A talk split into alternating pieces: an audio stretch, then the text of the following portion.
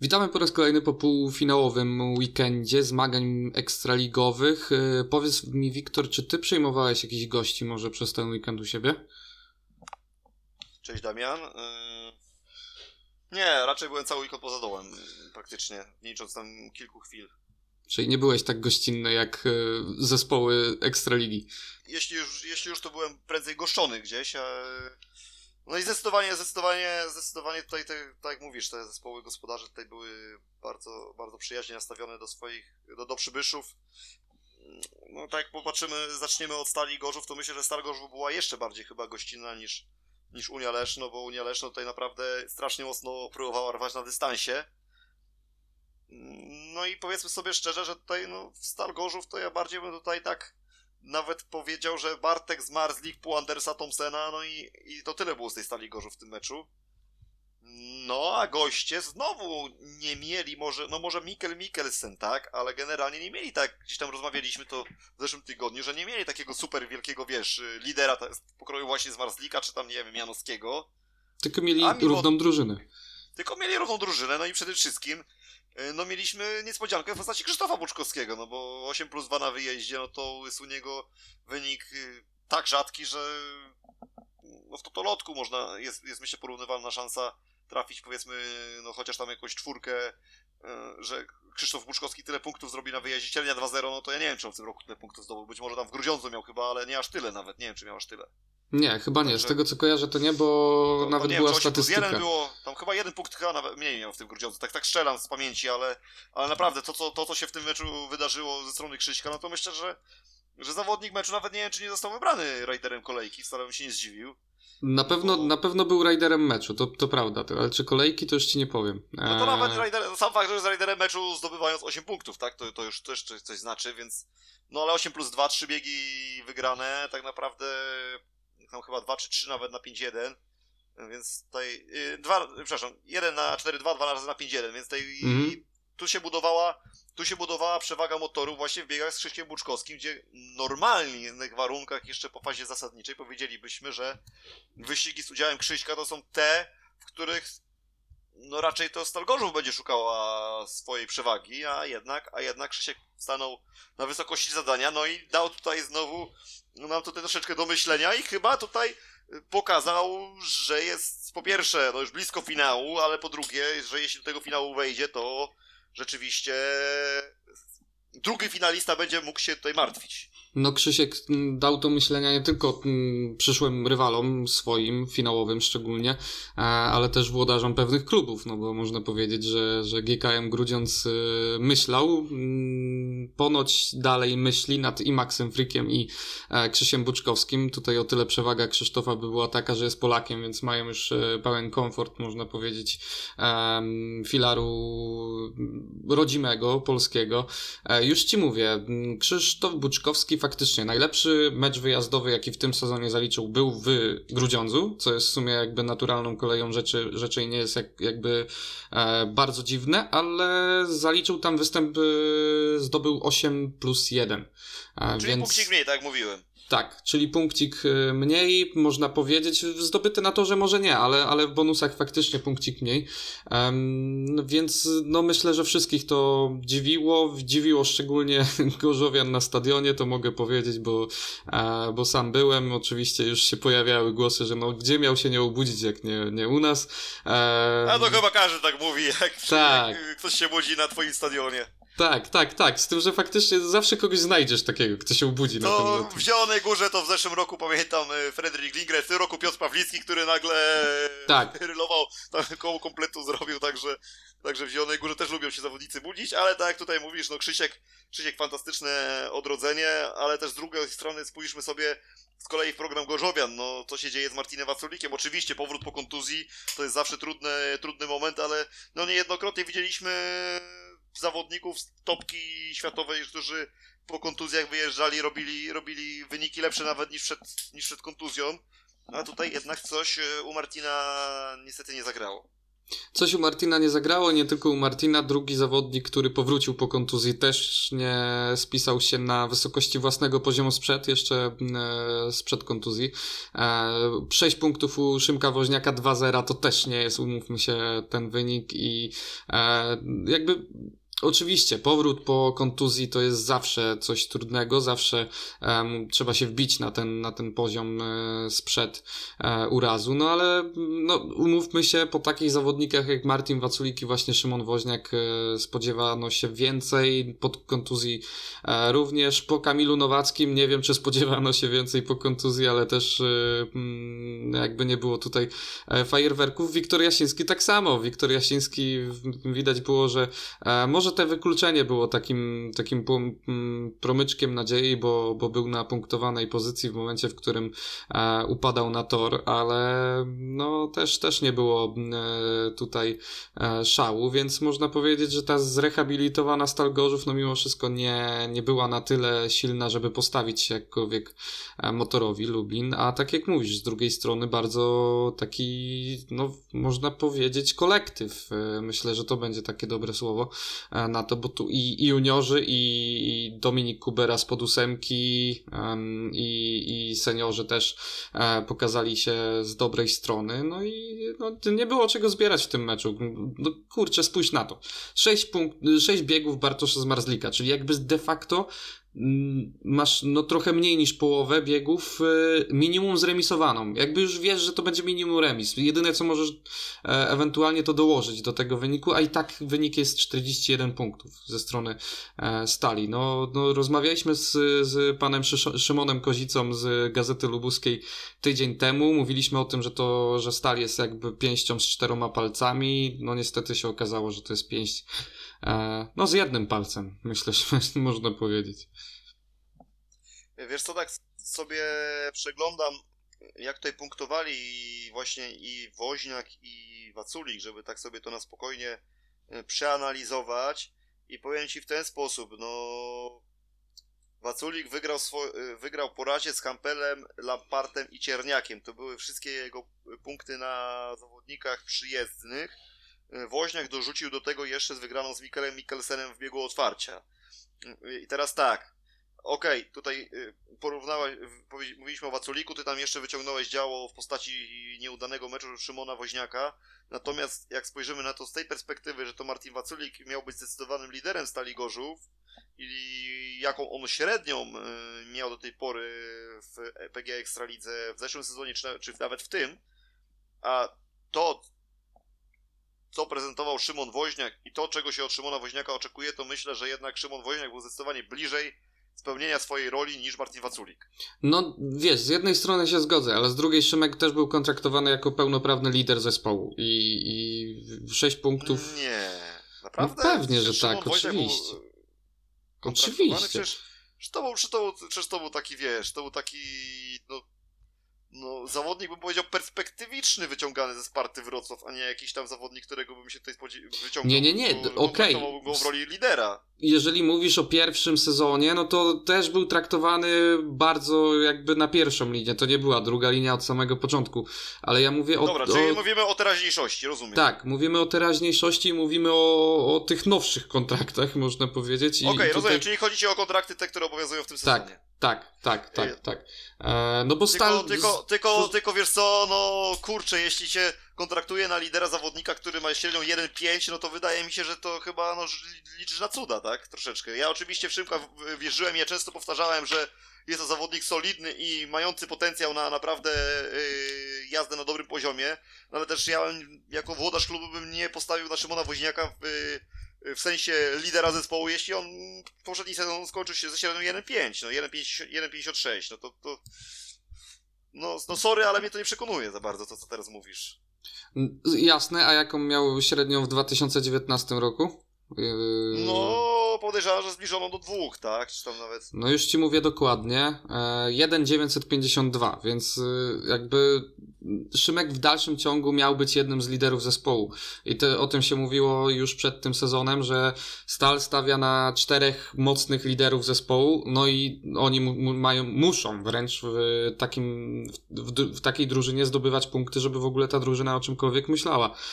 Już w trakcie sezonu mówiono o tym, że to jest jakby siła Stali, że mają czwórkę naprawdę mocnych facetów, um, tylko że, że którzy muszą robić robotę, właśnie tak jak wspominaliśmy, którzy, e, jeżeli jeden wypadnie, jeżeli jeden nie pojedzie, nie pojedzie na własnym poziomie, zaczynają się problemy, jeżeli dwóch nie pojedzie, tak jak w tym wypadku Martin i, i Szymon, na swoim poziomie, no to już mamy dramat w postaci właśnie mocnej, przegranej u siebie na torze e, z motorem Lublin. E, no, no i, i w sumie no to wyglądało naprawdę kiepsko ze strony Gorzowa, nie, nie ma tutaj e, co dużo mówić, tym mówiłeś o Martinie Waculiku, e, też w pierwszym biegu bardzo głupio zdobyte punk e, zgubione punkty na drugim łuku, jakby no oczywistą... I to na swoim, na swoim torze, prawda? Tak, i jeszcze ten drugi specyficzny łuk w Gorzowie, wiesz, no jest... Gdzie jest... Gorzowianie zawsze go mieli zdanie jak własną kieszeń, prawda? Tak, chciałem powiedzieć właśnie, że jest przewagą gorzowską zazwyczaj. Tu się okazało, że, że jakby um, to była kolejna z takich... W, w ogóle tor. W momencie, w którym wszedłem na tor, tak patrzę, mówię, kurczę, naprawdę beton, ale taki beton, Wiktor, że ja takiego betonu dawno w Gorzowie nie widziałem. E, po czasach też się można było skapnąć bardzo szybko, że jest bardzo twardo i nie wiem, czy to jest dobre na, e, czy to było dobre zagranie na motor Lublin, który u siebie w Lublinie jeździ na bardzo twardym torze. no, no juniorzy nie zrobili nic tak naprawdę. Tam były kontrowersje. Powiem ci, że sędzia no, nie pomógł. E, na pewno drużynie Stali Gorzów, tylko że mm, okej, okay, tam kontrowersja polegała na pewno na upadku e, Krzysia Buczkowskiego i wykluczeniu Markusa Birkemoze, który był już przed i nawet powiem ci Leszek Dębski e, powiedział, że, że to był błąd sędziego, że, że to Krzysztof był z tyłu i że mm, to Krzysztof wjechał w tylne koło, można powiedzieć, Markusa. No ale okej, okay, okej, okay. tam drugą kontrowersją na pewno było wykluczenie, przepraszam, przerwanie biegu w momencie, w którym start był teoretycznie prawidłowy, w którym Stal wychodziła na prowadzenie 5 do 1, ale no, mimo wszystko jakby nie można wszystkiego zrzucać na, na sędziego w tym meczu i to e, Stal po prostu była słabsza i, i nie ma tutaj co dużo e, dopowiadać do tego. Dobrze, to teraz y, mając chwilę możliwości wypowiedzenia się, zacznę od tego, że no, z Szymon, uczepię się tego Szymona Woźniaka, bo te, to, co ty powiedziałeś, średnia 1,9 to był jednosezonowy wyskok tego zawodnika. On wcześniejsze sezony punktował na poziomie 1,5, 1,6, 1,3. Teraz wrócił do tej, po, po jednosezonowym wyskoku wrócił do swojego poziomu. Podobnie w Zielonej Górze było z Matejem Żagarem. On też zawsze punktował na jednym poziomie, powiedzmy tam w okolicach 1,7, 1,8. Miał jeden wyskok w zeszłym roku, wow, 2,100 i no i tu wielu ekspertów nawet no przed sezonem już nawet wspominało, że, że Żagar to to raczej nie jest zawodnik na, na jakiegoś tam lidera. No i w tym sezonie potwierdził, że wróci do tych swoich yy, wcześniejszych startów, nawet jeszcze szedł o, o, o popułap niżej. I podobnie jest szybkim woźniakiem. No miał taki swój wyskok. Być może w przyszłym roku znowu będzie miał wyskok, że pojedzie na 1.9, ale to jeszcze nie jest zawodnik, który, na którego bym postawił jako lidera po jednym uda- takim sezonie na poziomie średniej 1.9, gdzie później miał znowu 1.5, czy tam, jeden, jak, dobrze, jak, tak mówiliśmy, więc tutaj wydaje mi się, że to jakiś lekki mógł być błąd, yy, jeśli ktoś takie oczekiwania miał wobec niego. Z drugiej strony, no, bardzo długo ta gorzowska czteropalcowa pięść działała, tak? Bo przecież na początku w ogóle byliśmy, wszyscy byli pod wrażeniem stali, jaka stal jest mocna i, i wygrywała przecież mecz za meczem, mecz za meczem z początku sezonu. Nie wiem, czy to pamiętasz, a, a ty na pewno pamiętasz. Nie, no, nie oczywiście, mógł, nie że pamiętam. Inaczej. Wiesz, to było trochę lustrzane odbicie sezonu wcześniej, w którym przegrywaliśmy wszystko jak szło. Tak, dokładnie, tak I... mówisz. To było ob obrót o, o 180 stopni i teraz niestety, no, po świetnej początku, no w drugą stronę, końcówka z problemami oczywiście wynikała na głównie z kontuzji, no ale teraz niestety te problemy ciągną się dalej do playoffów. E, jeśli chodzi o pomyłki sędziowskie, no nie chcę się to rozwolić, bo nie ukrywam, że tam e, widziałem tylko urywki, więc, więc nie chcę tutaj wchodzić w polemikę z e, arbitrem, nie widząc jak, jakiejś sytuacji dokładnie. No jeśli pan Leszek Dębski przyznał, że, że był błąd, no to chyba, no to chyba musiał być faktycznie błąd, bo to nie jest... No to nie jest spotykane, stary. Nie jest łatwo takie słowa wyciągnąć od pana Leszka. Yy, bo zazwyczaj jeśli przyznaje, że coś mogło być inaczej, to mówi, że mógł sędzia podjąć inną decyzję, a nie mówi wprost o tym błędzie, więc, więc faktycznie to musiał być musiało być coś na pograniczu wielbłąda, ale no szczerze mówię, nie widziałem tej sytuacji. No było, na stadionie wszyscy byli w szoku, tak serio, naprawdę. Wydaje mi się, że sektor gości też był w mocnym szoku, kiedy niebieska lampka się zaświeciła. Tylko w Gorzowie, jak dobrze się orientuje, to Telebim wyświetla tylko wyniki, prawda? Tam nie ma tak, możliwości nie ma. powtórki. A to to nie jest tak na każdym stadionie Ekstraligi? E, Ekstraligi, Ekstraligi sam nie wiem, wiesz, bo kiedyś pamiętam, że były gdzieś, po, gdzieś powtórki. Tak, tak, gdzieś. były, były, ja, jak najbardziej, ja też pamiętam, ale mi się wydaje, że to jest teraz chyba spowodowane, może, może, to, może wiesz... to po prostu teraz są takie przepisy, ale... Tak. Ale trochę szkoda, wiesz, że nie ma możliwości gdzieś tam... Oczywiście, że szkoda, dla, kurczę. Dla kibica, ale, ale gdzieś chyba się pojawił nawet pomysł, tak? Nie wiem, czy, czy kojarzysz, gdzieś, gdzieś mi śmignęło, żeby to chyba chodzi o piłkę nożną, że w piłce nożnej kibice mają, gdzieś się pojawił projekt, żeby kibice, żeby kibice widzieli w trakcie meczu na stadionie dokładnie to samo, co widzi sędzia VAR, y, idąc, idąc oglądać VAR, wiesz? Co, no, no, no, no. Y, wiesz co, to można też pod, podbić do, pod dodatkową presję dla sędziego, że wiesz, kibice widzą to samo, nie? Ale z drugiej ale, strony... Ale wiesz co, ale to, tam, jest, tam były inne argumenty używane. Y, tam były argumenty używane takie, że to ma spowodować, że kibice zrozumieli decyzję sędziego, że, żeby go za, ją łatwiej zaakceptowali, tak? Bo jeśli zobaczą, mm -hmm. że faktycznie przykładowo był faul na tym, na tym telebimie, no to wtedy będzie łatwiej, tak? Może z kibicami żużla byłoby podobnie, że wiesz, że będzie jakaś sytuacja, która się na dużej prędkości wydawało, że jest, yy, że jest, powinno być rozwiązanie A, a jednak po obejrzeniu ileś tych powtórek z różnych kamer kibic jednak stwierdziłby, no faktycznie ten sędzia ma chyba rację, jednak wersja B. Nie mówię, że było tak w akurat tej sytuacji jednej, o której mówimy, no ale może niech część takich sytuacji udałoby się gdzieś tam troszeczkę yy, ostudzić, ale z drugiej strony z kolei jeśli sędzia by obejrzał ileś powtórek i podjąłby taką, tak, jakąś mocno rażącą, złą decyzję, no to wtedy faktycznie eskalacja y, problemów mogłaby być wtedy niewyobrażalna. No, też mi się tak wydaje w tym wypadku już w ogóle presja i, i ciśnienie na, na, na, na arbitrze. O, nie wiedziałem, jak, jak wymówić słowo sędzia. Na arbitrze byłaby naprawdę wysok, na wysokim poziomie, bo to też właśnie, wiesz, piłka nożna akurat jest też dobrym przykładem, bo są sporty, w których, wiesz, tenis, jest auto albo nie ma, no krótka piłka, nie ma, nie ma innej interpretacji. E, są inne sporty, siatkówka jest takim przykładem moim zdaniem sportu, w którym sędziowanie jest bardzo zero-jedynkowe. Tutaj nie ma e, wielkiego pola do, do popisu, jeżeli chodzi o o to, czy ta decyzja była prawidłowa, czy nie, bo po prostu jest. Yy, albo było dotknięcie siatki, albo był out, albo e, zawodnik przekroczył linię e, drugiego metra e, i tak dalej, można wymieniać. W żużlu to właśnie jest takie nie do końca. Tutaj niejednokrotnie jest taka sytuacja, że w pierwszej fazie mówisz, kurczę, nie, no, no, no zawodnik fa faktycznie sfaulował, gdzieś wjechał w tylną, w, tylne, w tylną oponę albo cokolwiek innego, podjechał gdzieś pod łokieć, a patrzysz z drugiej kamery i mówisz, mówisz, kurczę, to, to nie do końca. I co, co kamera, co, co inny kąt e, widzenia, to inna decyzja i, i nie wiem, czy tu w, żużlu by to było prawidłowe, ale na pewno e, chciałbym tego, żeby te powtórki wróciły na stadion, bo, e, bo wydaje mi się, że, że to jest po prostu dużo atrakcyjniejsze z perspektywy kibica, żeby zobaczyć. Oczywiście, że tak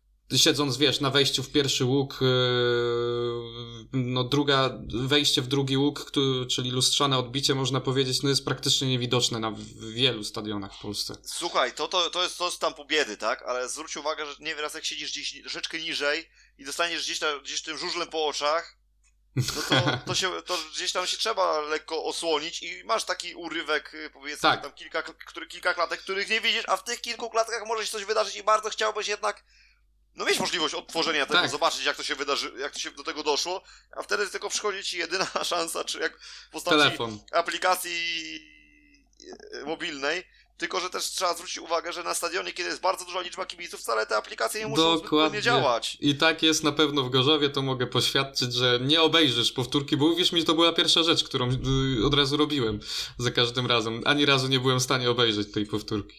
No, tak więc, e, tak więc to było coś fajnego na pewno dla kibiców i no i tylko, jeśli byłaby tylko taka techniczna możliwość, to dlaczego, to wtedy taki apel nasz na pewno od strony tej włodarzy, żeby żeby to umożliwić. umożliwić. Chyba, że w innych ośrodkach, jeżeli tak jest, to, to nas poprawcie. E, chyba, że, że właśnie nie, na stadionie. ja tego nie kojarzę, bo ja troszeczkę tych ośrodków nawet w ostatnich latach jednak zjeździłem i tak nie przypominam sobie, żeby taka była gdziekolwiek możliwość. No we to Wrocław... też. We, we Wrocławiu nie byłem już. Nie, we, to we Wrocławiu ci na pewno mogę powiedzieć, że tak nie jest, bo byłem w tym roku. No to widzisz, że to chyba rozstrzygnęliśmy, no w Lublinie jeszcze nie byłem, no ale też podejrzewam, że, że nie, będzie, nie będzie inaczej. Mi się wydaje, że to jest jakoś regulaminem, wiesz, uściślone. Na pewno, bo przecież jeśli gdzieś było wcześniej, a nie jest teraz, to nie wierzę, że, Mhm. że to właśnie nie jest w ten sposób gdzieś tam to uregulowane. Y, No trochę może też jesteśmy laikami, że, nie, że takich, o takich rzeczach nie wiemy, no ale życie mamy te... y, Bardziej się skupiamy chyba na samym sporcie niż na tej otoczce chwilami. Może czasami to i lepiej, a czasami, czasami może trochę gorzej, bo tak może byśmy byli teraz mądrzejsi. A teraz też tego chciałem się skupić jeszcze też na mm, Rafale Karczmarze i Markusie Birkemoze. Y, Przed playoffami mówiliśmy, że ten mecz w Toruniu nie dał odpowiedzi, który musi być tym numerem jeden i widzę, że tutaj Staszek Holmes się nie zdecydował.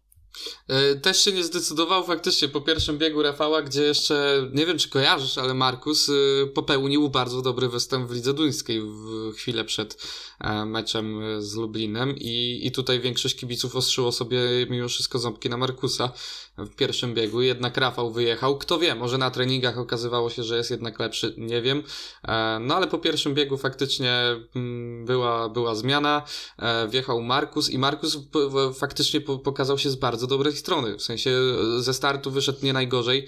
E, później ściął do ma małej i gdzieś tam szukał wejścia ostrego pod Krzyśka m, Buczkowskiego, tak jak mówiłem, pod łokieć.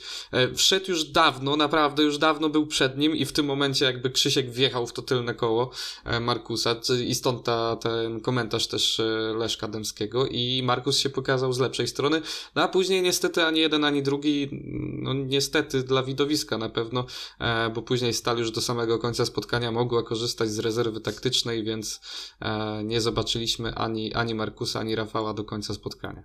I co gorsza, nie za bardzo w tych rezerwach taktycznych miał kto jeździć, bo był Bartek, był no Anders, ale Anders też w tej drugiej połówce spotkania już trochę, trochę stracił gdzieś tam powiedzmy na swojej skuteczności. Więc tutaj był, to też był lekki problem właśnie Stali, że nie było drugiego takiego latającego zawodnika jak Bartek. No gdyby powiedzmy Anders, no nie mówię, że bo to, to wiadomo, że to jest yy, mało prawdopodobne, żeby aż tak jechał jak Bartek, no ale gdyby jechał na takim poziomie, no to w tej chwili yy, no by podejrzewam, jednak to stalowcy byli górą minimalnie, albo byłby remis i jeszcze jakieś nadzieje pewnie by się gdzieś tam tliły w kibicach stali. Aczkolwiek stale jeszcze bym tej stali tak tego, tej szansy nie odbierał, no bo yy, no ja też yy, jestem zdania, że taki Martin Waculik na torze w Lublinie to potrafi przecież jeździć i i być Ja może ci- sobie przypomni te swoje najlepsze, najlepsze chwile z tamtego toru. Mm, Nie wiem, zobaczymy. Jakby też e, nie, nie można ferować wyników e, nigdy. E, To jest żużel, to jest sport, wielokrotnie się to powtarza.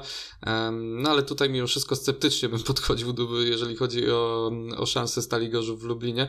Ja ci powiem inaczej. Dobrym takim papierkiem lakmusowym tego spotkania i, i dyspozycji Stali Gorzów jest fakt, że spójrz na, na, na punkty obydwu drużyn i popatrz, ile bonusów jest po stronie Stali Gorzów. Ile bonusów zostało zdobytych przez e, stalowców w tym meczu. Odpowiem ci szybciej, cały jeden Wiktoria Jasińskiego.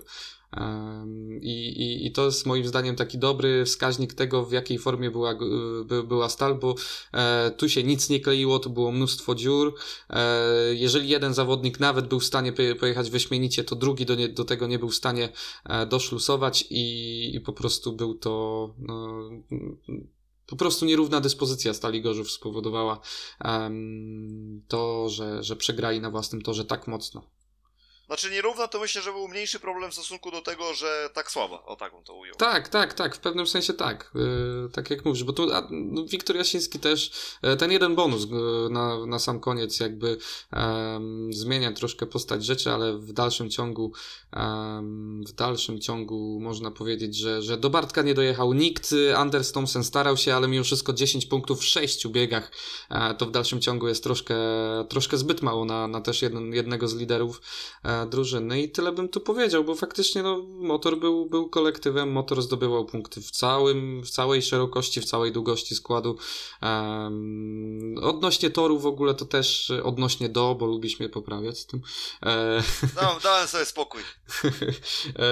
e, jeżeli chodzi o tor, o może tak, tak ci powiem, jeżeli chodzi o tor, to też e, tak jak już ci mówiłem, nie rozumiem tego, tego czemu, czemu postawiono na twardy tor, gdzie na pewno nie miał mecz statusu zagrożonego, od dwóch dni nie padało w Gorzowie i absolutnie żadna prognoza nie wspominała o tym, że ma padać. No i na to, że nie działo się nic, klasycznie można powiedzieć, ale jeszcze bardziej nic niż zwykle, e, bo, bo tak naprawdę tam tylko Bartek Zmarzik, pamiętam jeden bieg e, z Griszą Łagutą, gdzie na kresce go tam strzelił, dosłownie na kresce można powiedzieć, a tak to, no, jeżeli nie było błędów, to dojeżdżali tak jak wyjeżdżali i to było po prostu nudne widowisko. Pytasz czemu? Po prostu to było zabetonowane półfinały i tyle, no. I w Gorzowie i w Lesznie tak samo przecież był tor yy, zrobiony twardy. Ale w Lesznie się działo, przepraszam bardzo. Ale wiesz co, chcę ci tylko powiedzieć, że w... zauważyłem taką tendencję, yy, która od jakiegoś czasu, no nie wiem, od dwóch, trzech lat się pojawiła w żużlu, że przestaliśmy zauważać próbę zaskoczenia rywala torem jakimś przyczepnym, tylko każdy próbuje zaskoczyć torem twardym. Falubas też to robi w tym roku. I, I nie tylko, generalnie jest próba właśnie zaskakiwania torem twardym. Być może w drugą stronę szedł Grudziądz, no bo oni siłą rzeczy zawsze jeździli na twardym, no to oni czasami Więc... mogą próbować zaskoczyć w drugą stronę, ale, ale tak naprawdę takim, na, taki beton to tak naprawdę zaskakuje zazwyczaj samych gospodarzy. Tak. Praktycznie w każdym meczu i dziwię się, że, że nikt tego jeszcze nie zauważył, takiej tendencji. Być może ja się mylę, być może były faktycznie mecze, gdzie taka niespodzianka w postaci betonu yy, była faktycznie niespodzianką, ale druga strona jest taka, że jeśli ktoś na przykład wzoruje się na Grudziądzu, no ale no Grudziądz zawsze sobie radził na tym, na tym betonie i, i jakby to nie jest nawet dla nikogo zaskoczenie, że jedzie do Grudziądza, jest warto. No y, tak, tu się zgodzę. To jest stara, stare przysłowie żużlowe. Nie rób toru przeciwko mm, przeciwnikom, tylko rób tor y, dla swoich, pod siebie. No ale no, chyba, że taki tor najbardziej odpowiada zawodnikom stali. Nie wiem, nie, nie, nie patrzyłem jak się na wypowiedzi zawodników, nie, co, co mówili po meczu, ale, ale powiedz mi, bo to jest, pewnie gdzieś tam może jakieś skróty widziałeś, bo ty na stadionie byłeś to tak pewnie wywiadu w trakcie meczu nie, ale czy zawodnicy, bo ja przyznam się szczerze, że na żywo meczu nie oglądałem.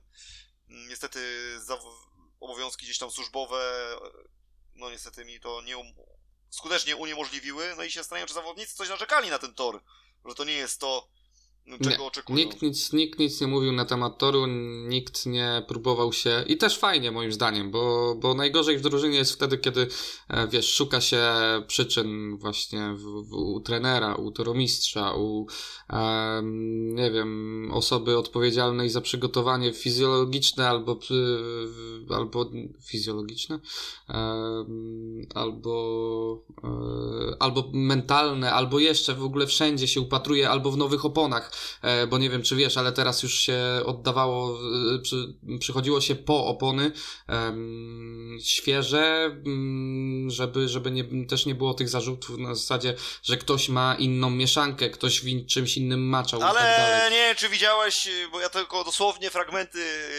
magazynu widziałem, to Krzysiek Cegielski jednak i tak podważył tutaj wiarygodność E, tak, tak, tam było, te, tak, tak, tak, więc de, tej, można powiedzieć, tego serialu, tej komedii ciąg dalszy i, i nie wiem, kiedy się z tego wykaraskamy e, wszystkiego, chociaż Krzysiek moim zdaniem miał trochę, e, trochę w tym racji, może z tego względu, że jak już coś robimy, to róbmy coś porządnie, e, że jak już się decydujemy na takie kroki, to, to zróbmy to e, tak, żeby faktycznie nie było żadnych domysłów, a nie, że robimy coś, co i tak koniec końców może być jakby może, może może być dziurawe i może dalej stwarzać wątpliwości. E, no ale do czego zmierzam? Właśnie fajnie, że, że tutaj nikt nic nie mówił na te tematy, po prostu wiesz, dominowała taka, e, dominował taki przekaz na zasadzie mm, e, no trudno, przegraliśmy, tak, byliśmy gorsi. Ja nie słyszałem, być może gdzieś się pojawiły jednak takie informacje, ale ja nie, kojarzę, żeby Stal jakoś bardzo narzekała na, na tor, bardziej tam była za, zasłona dymna w postaci tego, że ktoś nie zdążył się wykurować, nie było aż tyle treningów i tak tak dalej. To, to było to było widoczne i to było gdzieś tam się pojawiało w, za kulisami. No i drukowanie meczu w tym, w tym się też pojawiło. Marek Grzyb na, na swoim E, fanpage'u na swoim e, profilu na Facebooku. Mm, no, poleciał po bandzie po raz kolejny, jak już sam stwierdził jedną karę, już dostał, to dostanie drugą, e, nie ma problemu i właśnie zarzucił drukowanie tego meczu, że, że jest on ustawiony. Aż tak bym daleko nie szedł, ale faktycznie decyzje sędziowskie były, były inaczej powiem, były w jedną stronę skierowane, ale no, absolutnie bym tutaj e, nie posądzał o, o jakieś e, manipulacje i o jakieś e, bonifikaty mm, natury, mm, można powiedzieć, materialnej dla sędziego. Więc tu bym ucinał temat i tu bym ucinał w ogóle temat tego meczu chyba, no bo, no bo mecz był no, jednostronny. Mi to sus, Wyjąłeś mi to sus, aczkolwiek wyjątkowo jak na nas mało mówiliśmy o indywidualnych występach zawodników, bo no bo o Bartku nie było sensu. Może po prostu mieliśmy taki kaprys, o.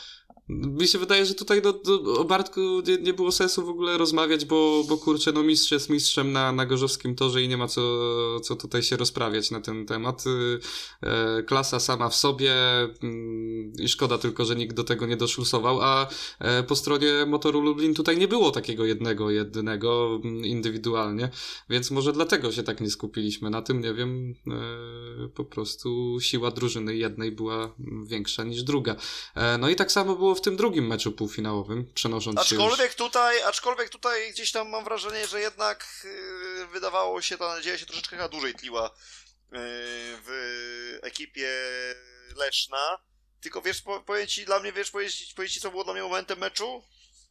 Mm, u mnie? U mnie to był... Nie, ja mówię, czy, czy ja ci mam powiedzieć, co mhm. było dla mnie? No jasne. Dla, dla, mnie momentem meczu był bieg ósmy, kiedy Artem Laguta z, wygrał bez najmniejszego problemu swój pierwszy wyścig tego dnia i już wtedy było wiadomo, że już wszyscy praktycznie zawodnicy z party są spasowani i w, to, w tym momencie już wiedziałem, że no Leszno będzie miało ogromne trudności, żeby cokolwiek z tego meczu jeszcze wyciągnąć. A powiem Ci, że u mnie takim momentem meczu, w którym wiedziałem, że nie ma powrotu e, dla Unii Leszno, był bieg właśnie dziewiąty.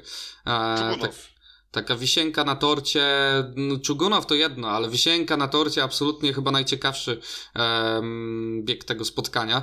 E, gdzie e, Taj po prostu, no profesor Taj rozprowadził sobie i Janka Kołodzieja i Emila e, na, na dwie różne strony toru, dojechał do końca i, i moim zdaniem właśnie to T5-1 na, na parze Kołodziej Sejfutinow w Lesznie, no to już, to już był ten moment, gdzie nie było już czego zbierać i, um, i tutaj się zakończyły w ogóle wszelkie kwestie, ale rozumiem sens jakby e, tego, co ty zauważyłeś, że mimo wszystko właśnie moment obudzenia się Artioma Łaguty był takim już ostatnim brakującym elementem dla Tak, dla i, mo i, i moment, moment później to samo zrobił Gleb Czugunow i już było, można powiedzieć, pozamiatane.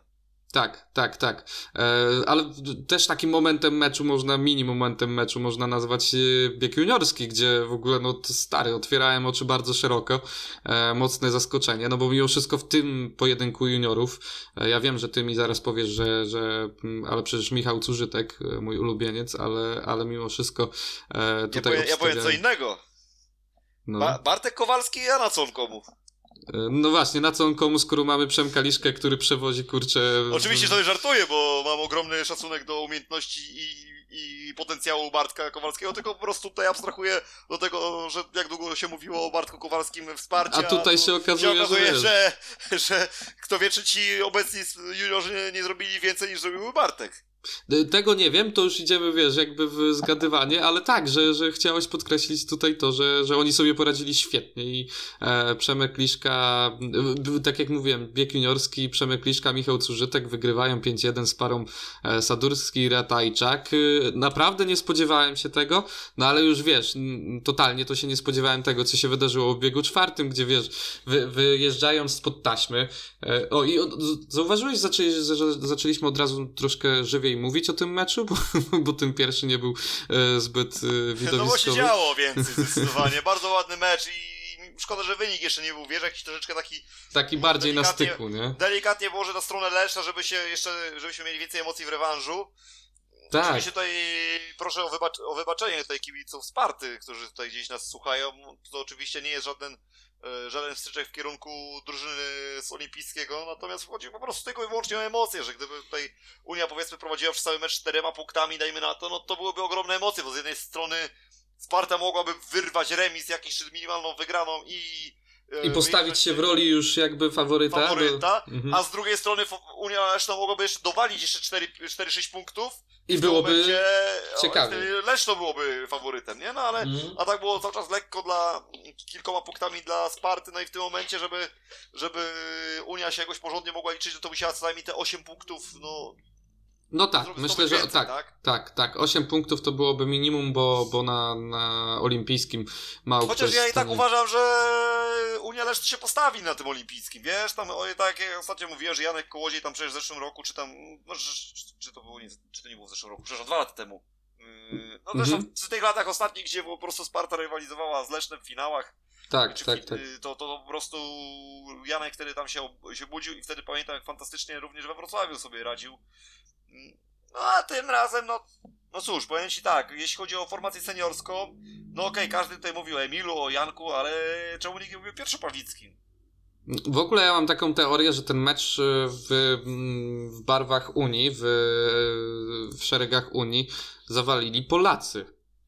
Że tak, to, to jest jakby... Też jestem tego zdania i ja to samo, to ci, miałem tę samą myśl w pierwszej chwili, bo dobra, em, Emil 7 punktów, ale jak ja gdzieś przeczytałem komentarz jeden, drugi, trzeci, że on myślami jest w, w Toruniu. O Jezu, się, no... To ja, się, to ja się pytam, to ja się pytam, no to yy, na, na jaki czort on, on tam tak ryzykował i tak, tak, tak, tak, tak latał po zewnętrznej, nie? Oczywiście można coś zaraz odbić mm, odpowiedzią w stylu, że po prostu lubi się ścigać, tak? No ale ale skoro lubi się ścigać, to on przede wszystkim lubi wygrywać i on zawsze na pewno będzie walczył o, o trzy punkty, no bo jest to szalenie ambitny, ambitny zawodnik i Baszkir. Baszkirzy ponoć właśnie mają w, w sobie to, że e, do samego końca będą walczyć. Tak, tak kiedyś czytałem właśnie o tym e, narodzie, można powiedzieć. Dokładnie. No i powiem ci tak, tutaj, tutaj fani Lesz, z Leszna, no myślę, że też i tak są pod pozytywnym wrażeniem tego, co robił Jamon Litsi, bo jeszcze spojrzymy tam tydzień czy półtora tygodnia przed, chyba tydzień przed jakoś yy, tym pierwszym starciem półfinałowym, Jamon w lidze szwedzkiej bodajże 6 biegów yy, zrobił jeden punkt, no to, to gdzieś tam yy, był jeden z takich takich złych znaków, że z Jamonem coś się dzieje złego, a tutaj przyjechał, no i, i on na trasie też był bardzo waleczny, był szybki i, i taki dosyć zadziorny. Już nie mówię o Jasonie Doyle, bo ten to w ogóle jest zawodnik, z którym no, trzeba to... naprawdę się niesamowicie się liczyć. Była taka sytuacja bodajże chyba z Maciejem Janowskim, jak wchodzili w któryś z, z wiraży i on tak się, no wydawało się, że już tam zostanie wypchnięty, a jednak mimo wszystko się jeszcze dał. Założył, no założył. pamiętam, nie, czy tak, tam było takie tak, tak. próba wypychania, ale nie. Już nie to było na wejściu w pierwszy łuk, nie w drugi, tylko w pierwszy i, i już wy, było widać, jak y, Maciek ma wycelowany, wiesz, już, już, już ma jakby rakietę odpaloną, e, już ma jedyny, jedyny cel, jaki ma, to, prawy, to lewy łokieć y, u Jasona i, i faktycznie, ja tak mówię, kurde, ale mu wejdzie. Nie, nie, to było wejście w pierwszy, to było, tak. Ale to, to, ale to nie pierwszego okrążenia, bo to już było na dystansie. Nie, nie, nie, ja nie, nie, nie, nie. O, mówię w pierwszym... takim razie mówimy o innych, o innych sytuacjach chyba. To może to nie było z Maciejem Nie, tylko słuchaj, nie, nie, nie. W sensie to nie było na pierwszym łuku po starcie od razu. Ja mówię, że pierwszym łuku jakby na dystansie. Bo to było na dystansie, na milion procent. Nie, ale to było wejście, to co ja mówię, to było wejście w łuk. Więc... No, no wejście w pierwszy łuk. Tylko nie pierwszy w sensie, wiesz, po starcie od razu pierwszy, tylko w pierwszy już no, tam czyli na... Tak, czyli tak, tak mówię, że pierwszy łuk, nie pierwszy, ale nie pierwsze okrążenie. Tak, tak, dlatego tłumaczę, już, już na dystansie, to nie było na pierwszym... No, no dobra, nie, nie skumaliśmy się, może ja coś źle dosłyszałem, wiesz, że różnie bywa, no pracuję często w hałasie, może gdzieś tam jednak trochę bębenki już lekko się gdzieś tam nie... Ja mam zapalenie uszu, to, to wiesz, to spoko, e, wiem, wiem co to znaczy. E, no, ale tak, to tam, no, tam, ja... tam też byłem więcej niż pewien. Właśnie chcę... Że... Po... tak. chyba, czekaj, ja to, ja to wytnę, bo ten, bo chyba... Nie, nie, nie, nie, nie nic nie będziesz wycinał. No, yy, ale dokończając tam właśnie też byłem pewien, że Jason Doyle, Jason Doyle yy, zostanie wywieziony przez, yy, przez e, Jezu, Jan, Janowskiego, już się w tym wszystkim po, pomieszałem. no ale nie, właśnie Jason się, się założył i w ogóle w tym, w tym meczu było parę takich wisienek, właśnie wspominałem wcześniej o tym Taju, e, Wolfnendzie, który, który mm, tam, kurczę, wyjeżdżał z lewej, z prawej i sobie koniec końców Um, i, I co jeszcze chciałem mówić? No i też lekka kontrowersja była e, w biegu numer 5, gdzie powiem ci, że pamiętasz ten przerwany bieg? E, w, w momencie, w którym już Dan Bewley schodził z toru, sędzia przerwał bieg z tym, że e, tak naprawdę nie musiał tego robić, no bo, bo jakby Dan bez problemu by zszedł, by zdążył. Tak, tak, tak, tak. I, I w ogóle była taka ciekawa sytuacja, bo pierwszej chwili, jak to oglądałem, wcale nie była taka zero-jedynkowa sytuacja, że to Dan Bewley musi być wykluczony z tego wyścigu. O, to, to. I, I, bardzo się miło zaskoczyłem, że on tak, tak ochoczo zaczął schodzić z tego toru. Dlatego to ja... To było dla mnie takie miłe, to był dla mnie taki miły obrazek i rzadki bym nawet e, rzekł, e, jeśli chodzi o takie takie, taką postawę mega fair play, bo tam jego kolega wcale nie był na prowadzeniu, bo tam był chyba drugi. Nie, no by, nie, trzeci, trzeci, trzeci, był trzeci. trzeci. Więc byli na 5-1 i ja ci powiem, że on później się nie zgadzał z tą decyzją sędziego, więc mi się wydaje, że on troszkę się pod wpływem emocji podjarał i, i, i nie wiedział do końca, co, co czyni, bo później się nie zgadzał z tą decyzją, mówi, że nie, on powinien zostać ale, a dał, ale sam dał sędziemu argument, żeby go wykluczyć w tym, że wiesz, schodzi sory, no to czyli w takim razie sam, czyli, czyli jest poczucie winy, tak? Tak, tak, tak, to po co później ta dyskusja, jakby to jest, totalnie się kłóci jedno z drugim, e, a też stanę w obronie, bo to i komentatorzy i później chyba w magazynie było, było mówione sporo o tej sytuacji, oczywiście, no duża kontrowersja, um, ale, ale ja stanę, w, bo tam pojawiały się argumenty, że sędzia nie musiał, ale mógł, bo nie był pewien, bo coś tam. Ja ci powiem więcej. On w momencie, w którym Dan Bewley upadał, on wiedział, on był więcej niż przekonany, jakby to jest moja opinia, że był więcej niż przekonany, że Dan nawet nie będzie próbował wstać. Że właśnie tak jak mówisz, ta sytuacja była tak y, jakby, wiesz, nieklarowna, nieoczywista, że, że on od mhm. razu kliknął z urzędu czerwoną lampkę, bo wiedział, że to się skończy tym, że on i tak będzie leżał. A tu nagle Dan ku zdziwieniu e, wszystkim wstaje i schodzi z toru. No, można po powiedzieć sobie jasno, to nie była szablonowa sytuacja. Nie, nie, nie. Ja do końca nie wiem, czy Dan na pewno wiedział, co robi. ale powiem ci, że ten tajski, kurczę, w tym roku tak gdzieś tam często się mówiło, że on te półfinały, że on tam playoffach trochę gorzej, to tutaj, powiem ci, wejście z buta w, te, w, te, w tym roku w półfinały. E, tak, wejście w półfinały z buta, no ale z kolei się też mówiło o Piotrze Pawlickim, nie? że to jest e, jakby cały sezon może, może walić, a odpala się na mm, playoffy, odpala się na te najważniejsze mecze Szczerze przyznam, nie zauważyłem aż tak tej zależności. Być może jest tak jak mówisz, ale fakt serio to najbardziej zawsze mi właśnie ut, ut, utkwił w głowie e, Janusz Kołodziej, jeśli chodzi o odpalanie się gdzieś tam na decydujące starcie, szczególnie na finały. To tak, to, to tak, tak, to Janek tak, tak. Tak. Piotrek Pawlicki może też, ale jakoś tak, aż tak mi to w głowie nie, nie utknęło. Też się mówi o tym, że, że on się odpala w tych najbardziej kluczowych y, momentach dla, dla klubu. E, trzeba przyznać, że Piotrek jest takim zawodnikiem, który nie patrzy na to, ile on zdobędzie punktów, tylko jaki, jaki jest wynik e, całości. I to bardzo często podkreśla. On nawet robi to trochę y, podświadomie. W momentach swoich wywiadów bardzo często zawodnicy właśnie mówią: Ej, pojechałem dobrze, ale niestety drużyna pojechała trochę gorzej e, i tak dalej, i tak dalej. Odjechałem dobre zawody zawody, szkoda, że, że drużynowo się nie udało, a Piotrek w wywiadach jakby zawsze zauważyłem, że, e, że mówi o sytuacji całej drużyny, co jest mega spoko i, i naprawdę mm, chciałbym, żeby więcej zawodników tak podchodziło e, do, takiego, do tego tematu. No ale tutaj też w tym meczu można powiedzieć, że, że no nie staną na wysokości zadania, wydaje mi się. No nie, zdecydowanie na 6 punktów, y, a myślę, że mimo wszystko, mimo tego, że wchodząc w fazę playoff y, miał średnią niższą niż wspominany przeze mnie i wcześniej troszeczkę wałkowany i troszeczkę męczony Szymon Woźniak, bo to było podobne, ale troszeczkę niższe, no to jednak, co by nie było od Piotra Pawlickiego, ja bym wymagał dużo więcej.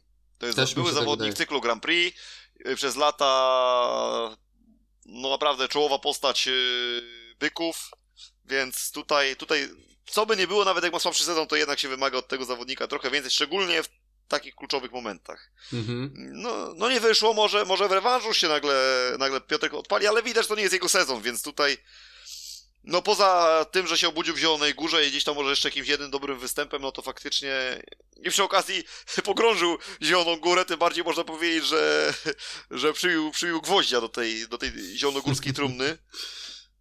To, to, to, to faktycznie, to faktycznie no ten sezon nie, nie, nie układa mu się najlepiej. Ostatnio sam byłeś pełen uznania dla Jasona Doyla, że taki sezon i że taki walczak, no i faktycznie po raz kolejny to pokazywał. Myślę, że tutaj z grubsza e, omówiliśmy, moglibyśmy rozkładać te wszystkie biegi na czynniki pierwsze, bo naprawdę byłoby co rozkładać, ale myślę, że najlepiej opiszę to wszystko, jak sobie każdy po prostu gdzieś znajdzie i odpali powtórkę tego meczu, bo tu naprawdę jest co oglądać i się delektować.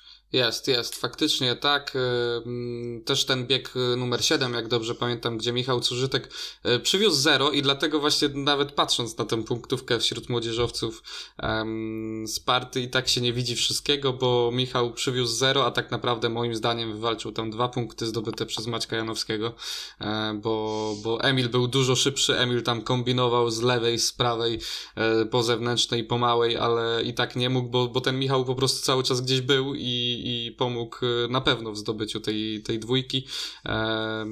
Co najba, najdobitniej pokazuje fakt, że w momencie, kiedy już e, Emil wreszcie na ostatnim okrążeniu e, uporał się z, z Michałem Cużytkiem, już na kresce niemalże minął Maćka Janowskiego, więc, więc to też tym bardziej słowa uznania. No, jedyne, co mógłbym się ciebie zapytać, to czy postawiłbyś na taką samą parę ze strony Unii Leszno w biegach nominowanych? Yy, czy bym zrezygnował z Kołodzieja i Sejfudinowa kosztem lice... A tak, oczywiście bym tak samo zrobił jak, jak Baron. A ja ci tak powiem, że oglądałem ten mecz z moim jedynym na świecie mm, tatą I, i powiem ci, że, że byliśmy mocno w szoku w momencie, w, kiedy, kiedy tą decyzję zobaczyliśmy, bo Emil zdobył trójkę e, w swoim ostatnim biegu i to w bardzo fajnym stylu. Jamon zdobył zero i to w takim słabym stylu. Nieprawda. No, z tego co ja kojarzę, to prawda. Nie, Jamon przed nominowanymi zdobył trójkę przecież, a Jason Doyle dwa z bonusem. Mm, nie wydaje mi się. Na 100%. W biegu numer... Czekaj. W 12 Jamon Lissy przywiózł trójkę, a dwa z bonusem przywiózł Jason Doyle w jego 11, więc y, Faktycznie, faktycznie, to teraz ja mi się pomyliło z kolei, ale byłem mocno w szoku, to powiem inaczej. Byłem no, Doyle miał, w... słuchaj, Doyle miał, Doyle miał trzy, trzy wygrane biegi z rzędu, w tym 2 na 5-1.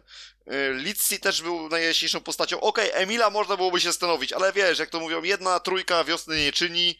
Yy, czy tam biegu nominowanego czyli w przypadku takiego żużla, więc ja bym tak samo zadecydował. Dwóch najlepszych przez przekrój całego spotkania w biegu 14 trzeba na nich postawić, żeby odrabiali straty. Pola startowe drugie, czwarte, yy, czyli te teoretycznie trudniejsze. Wcześniej, kiedy jechał Emil, jechali z pierwszego i trzeciego, więc też miał może w jakimś tam sensie trochę łatwiejszą sytuację. Zresztą zwróć uwagę, że tam z tego co dobrze pamiętam, oni tam chyba ładnie parą jechali, prawda? Doyle z Saifuddinem w tamtym biegu, chyba 11.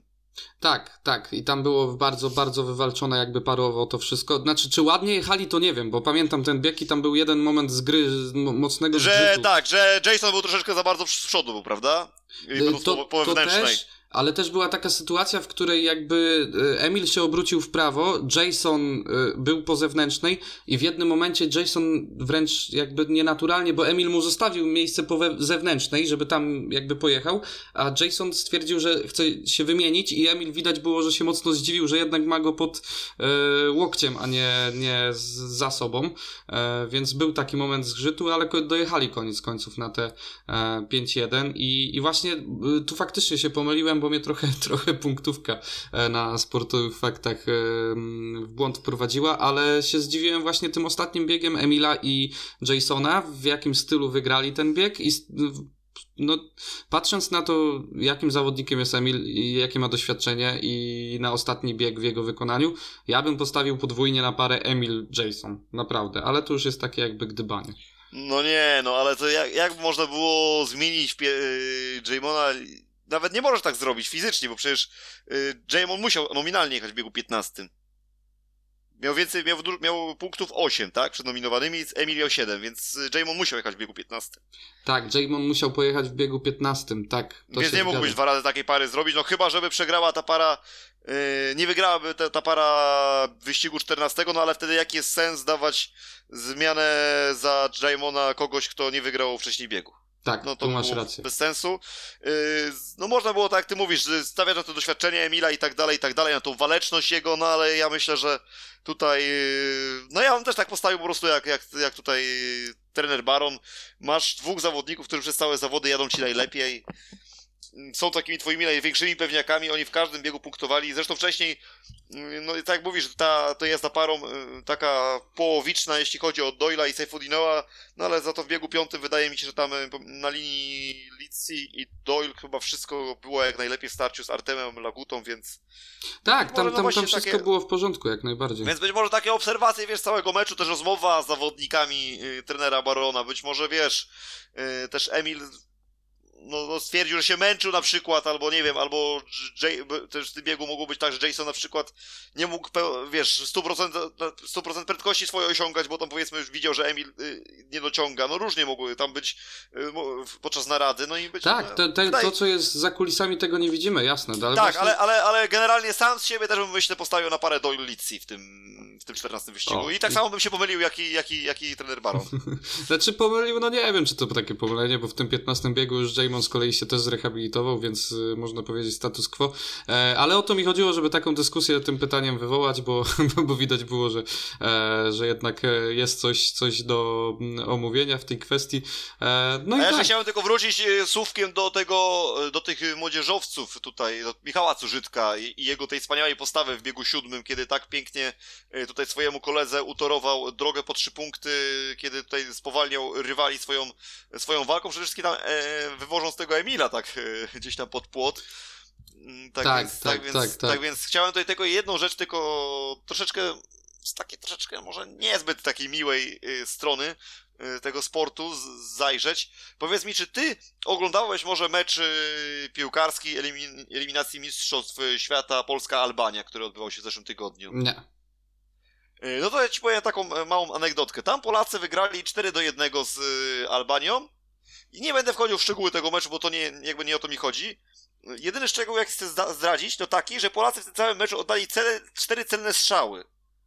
I wszystkie wpadły. Grali, na, grali naprawdę słabo, a wygrali 4-1, czyli wszystkie celne, celne strzały zakończyły się golami. Albania prezentowała się o wiele, wiele lepiej piłkarsko od, od, od, od Polski.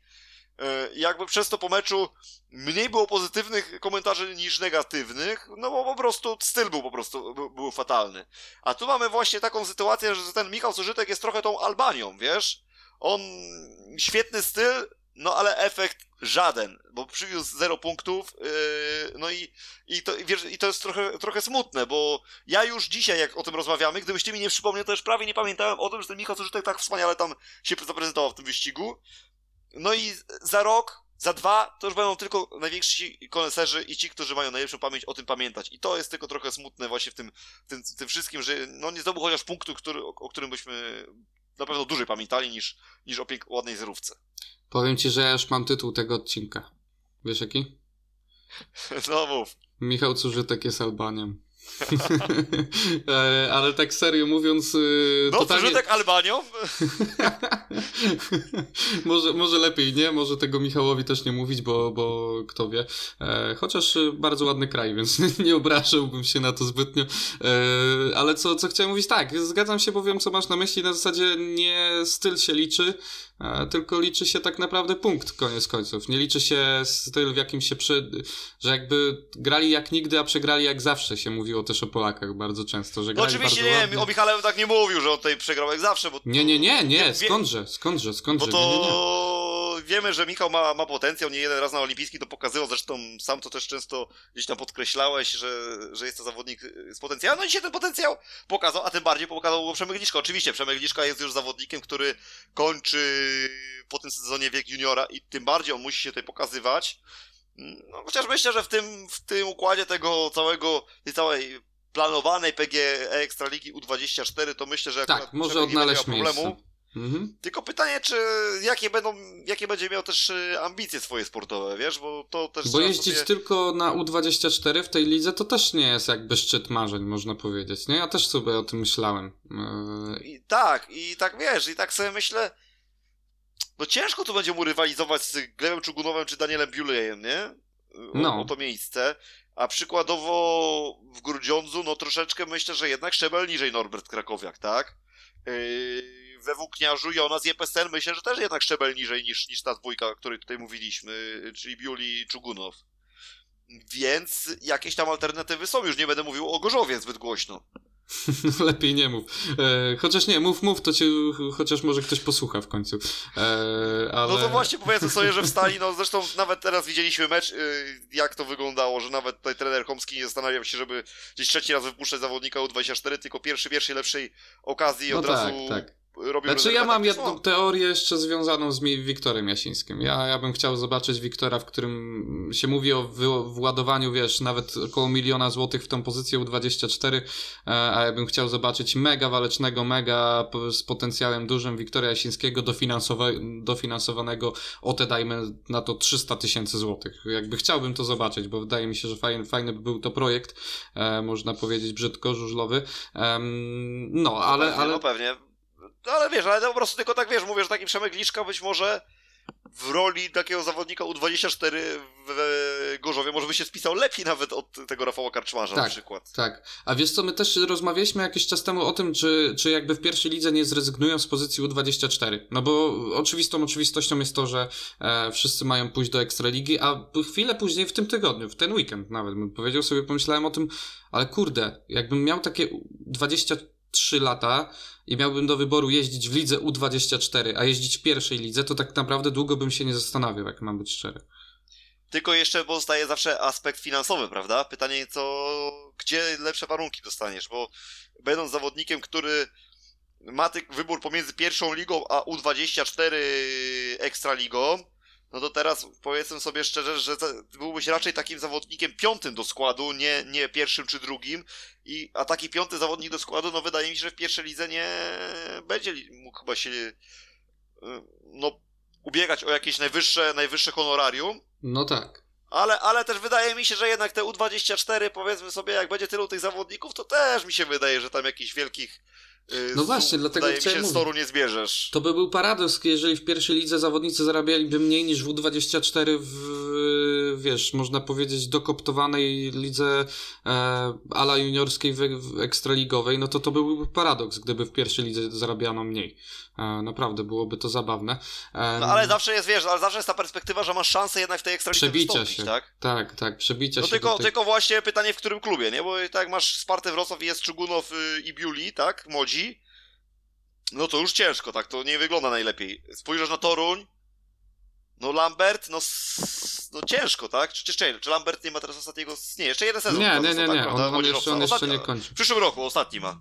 Tak. E, no to, to, to, też, to też nie za bardzo. Lublin, Dominik Kubera, jeszcze chodzą plotki, że może tam Maksym Drabik trafi. No to gdzieś tam taką czytałem plotkę, nie wiem -hmm. ile, mhm. ile w niej prawdy, ile, tak, ile wyssanej z palca, no ale dobra, załóżmy, że tak, że w miejsce tego Buczka by tam trafił.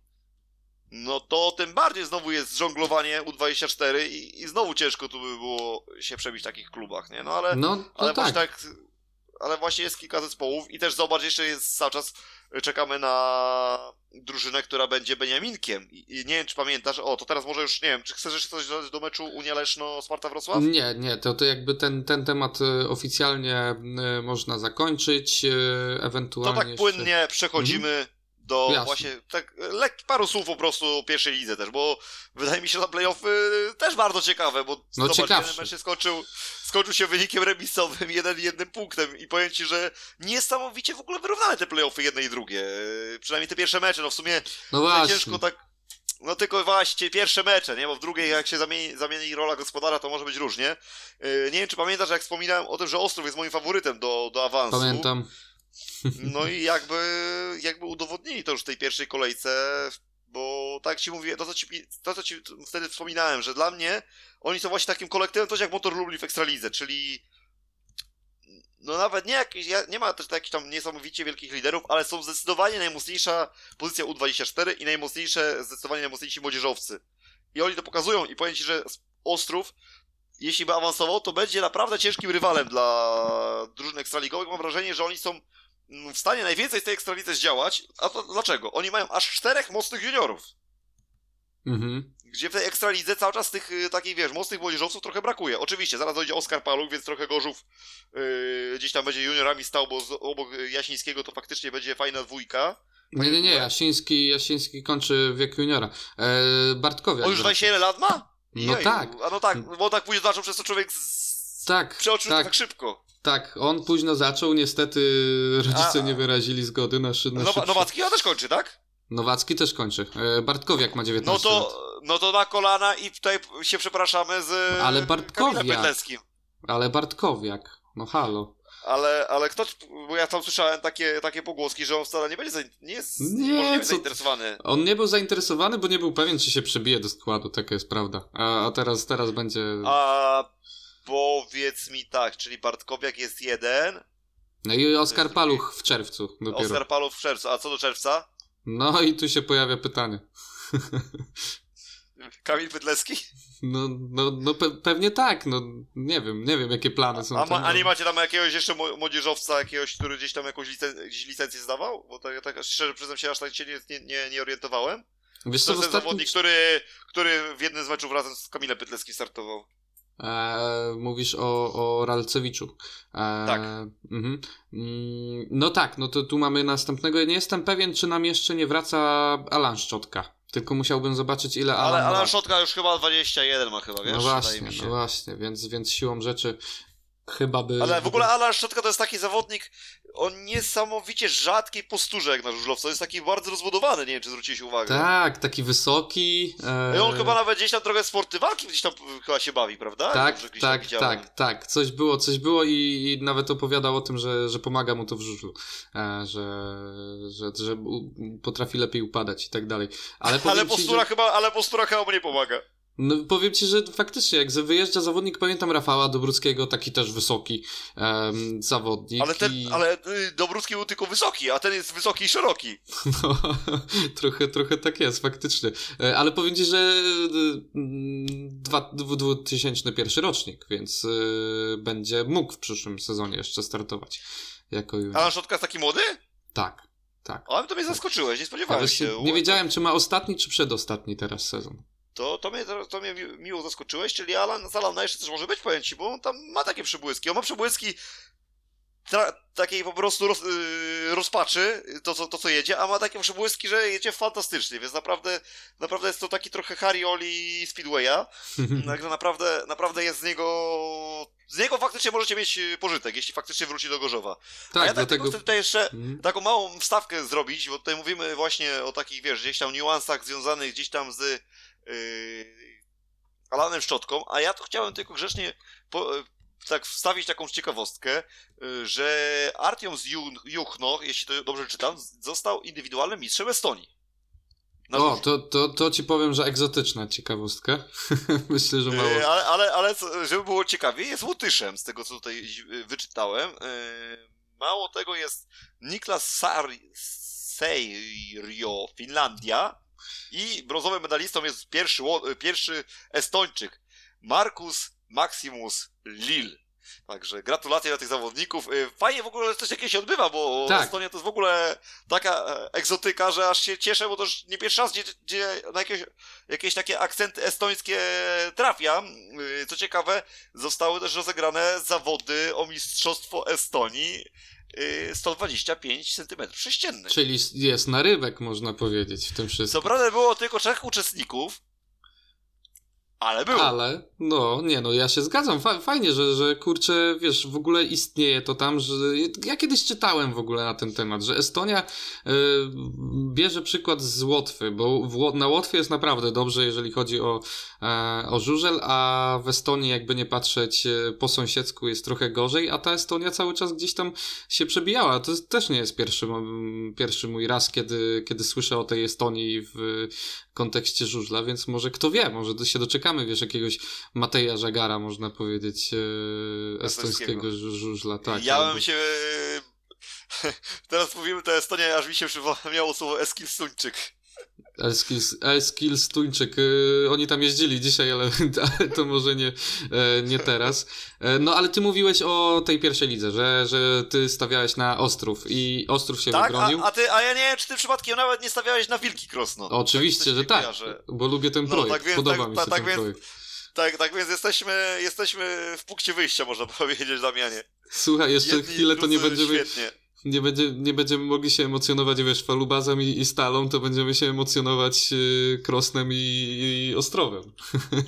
A ja ci powiem, gdyby Ostrow awansował, to chętnie bym się na ich mecz przyjechał i, i zobaczył, jak to tam... A nie byłem jeszcze na tym obiekcie. No ja kiedyś jechałem jeszcze za młodu, dzisiaj miałem 13-14 lat, jechaliśmy z tatą na bodajże chyba mecz barażowy do Ostrowa, no i niestety mieliśmy no, sytuację, można powiedzieć, losową, awaria auta i, i, w drodze niestety nie dojechaliśmy na ten mecz. Bardzo, no przykro mi niestety i też nigdy nie dojechałem na ten y, stadion w Ostrowie, a w sumie nie, nie leży aż tak daleko od województwa lubuskiego, więc Damianie, może kiedyś w końcu się wybierzemy. Ja z chęcią, a, ale to, to już może, wiesz, jak będziemy... Po programie. Tak, jak będziemy towarzysko sobie rozmawiać, ale z wielką chęcią, bo czym więcej, w, ogóle moim zdaniem, e, każdy taki kibic żużlam powinien sobie mieć taki notesik e, z odhaczonymi miejscami e, na mapie żużlowej, na, początku polskiej, później europejskiej, kto wie, może dalej idąc światowej, ale, ale myślę, że, że te podróże naprawdę fajnie kształcą i, i można po, poznać każdy ośrodek e, z tej wewnętrznej strony. No, ale co chciałem jeszcze taką wrzutkę zrobić, e, nie wiem czy pamiętasz, e, ale w, w Grudziądzu odbywał się też turniej kiedyś wysokiej rangi w piątek. Odbywał się turniej Mistrzostw Polski Park Klubowych właśnie w Grudziądzu. Wygrał, wygrała drużyna miejscowych, no ale mówmy się, że właśnie nie, nie bez kozery powiedziałem o tym, że kiedyś był to turniej, można powiedzieć, wysokiej rangi i był naprawdę prestiżowy, bo, bo, na, bo, bo traktowano go na poważnie. Tutaj już widać, że, że nie do końca, bo w, w e, drużynie Unii Leszno widzieliśmy Damiana Balińskiego i Szymona Schlauderbacha, Damiana Drużdża również.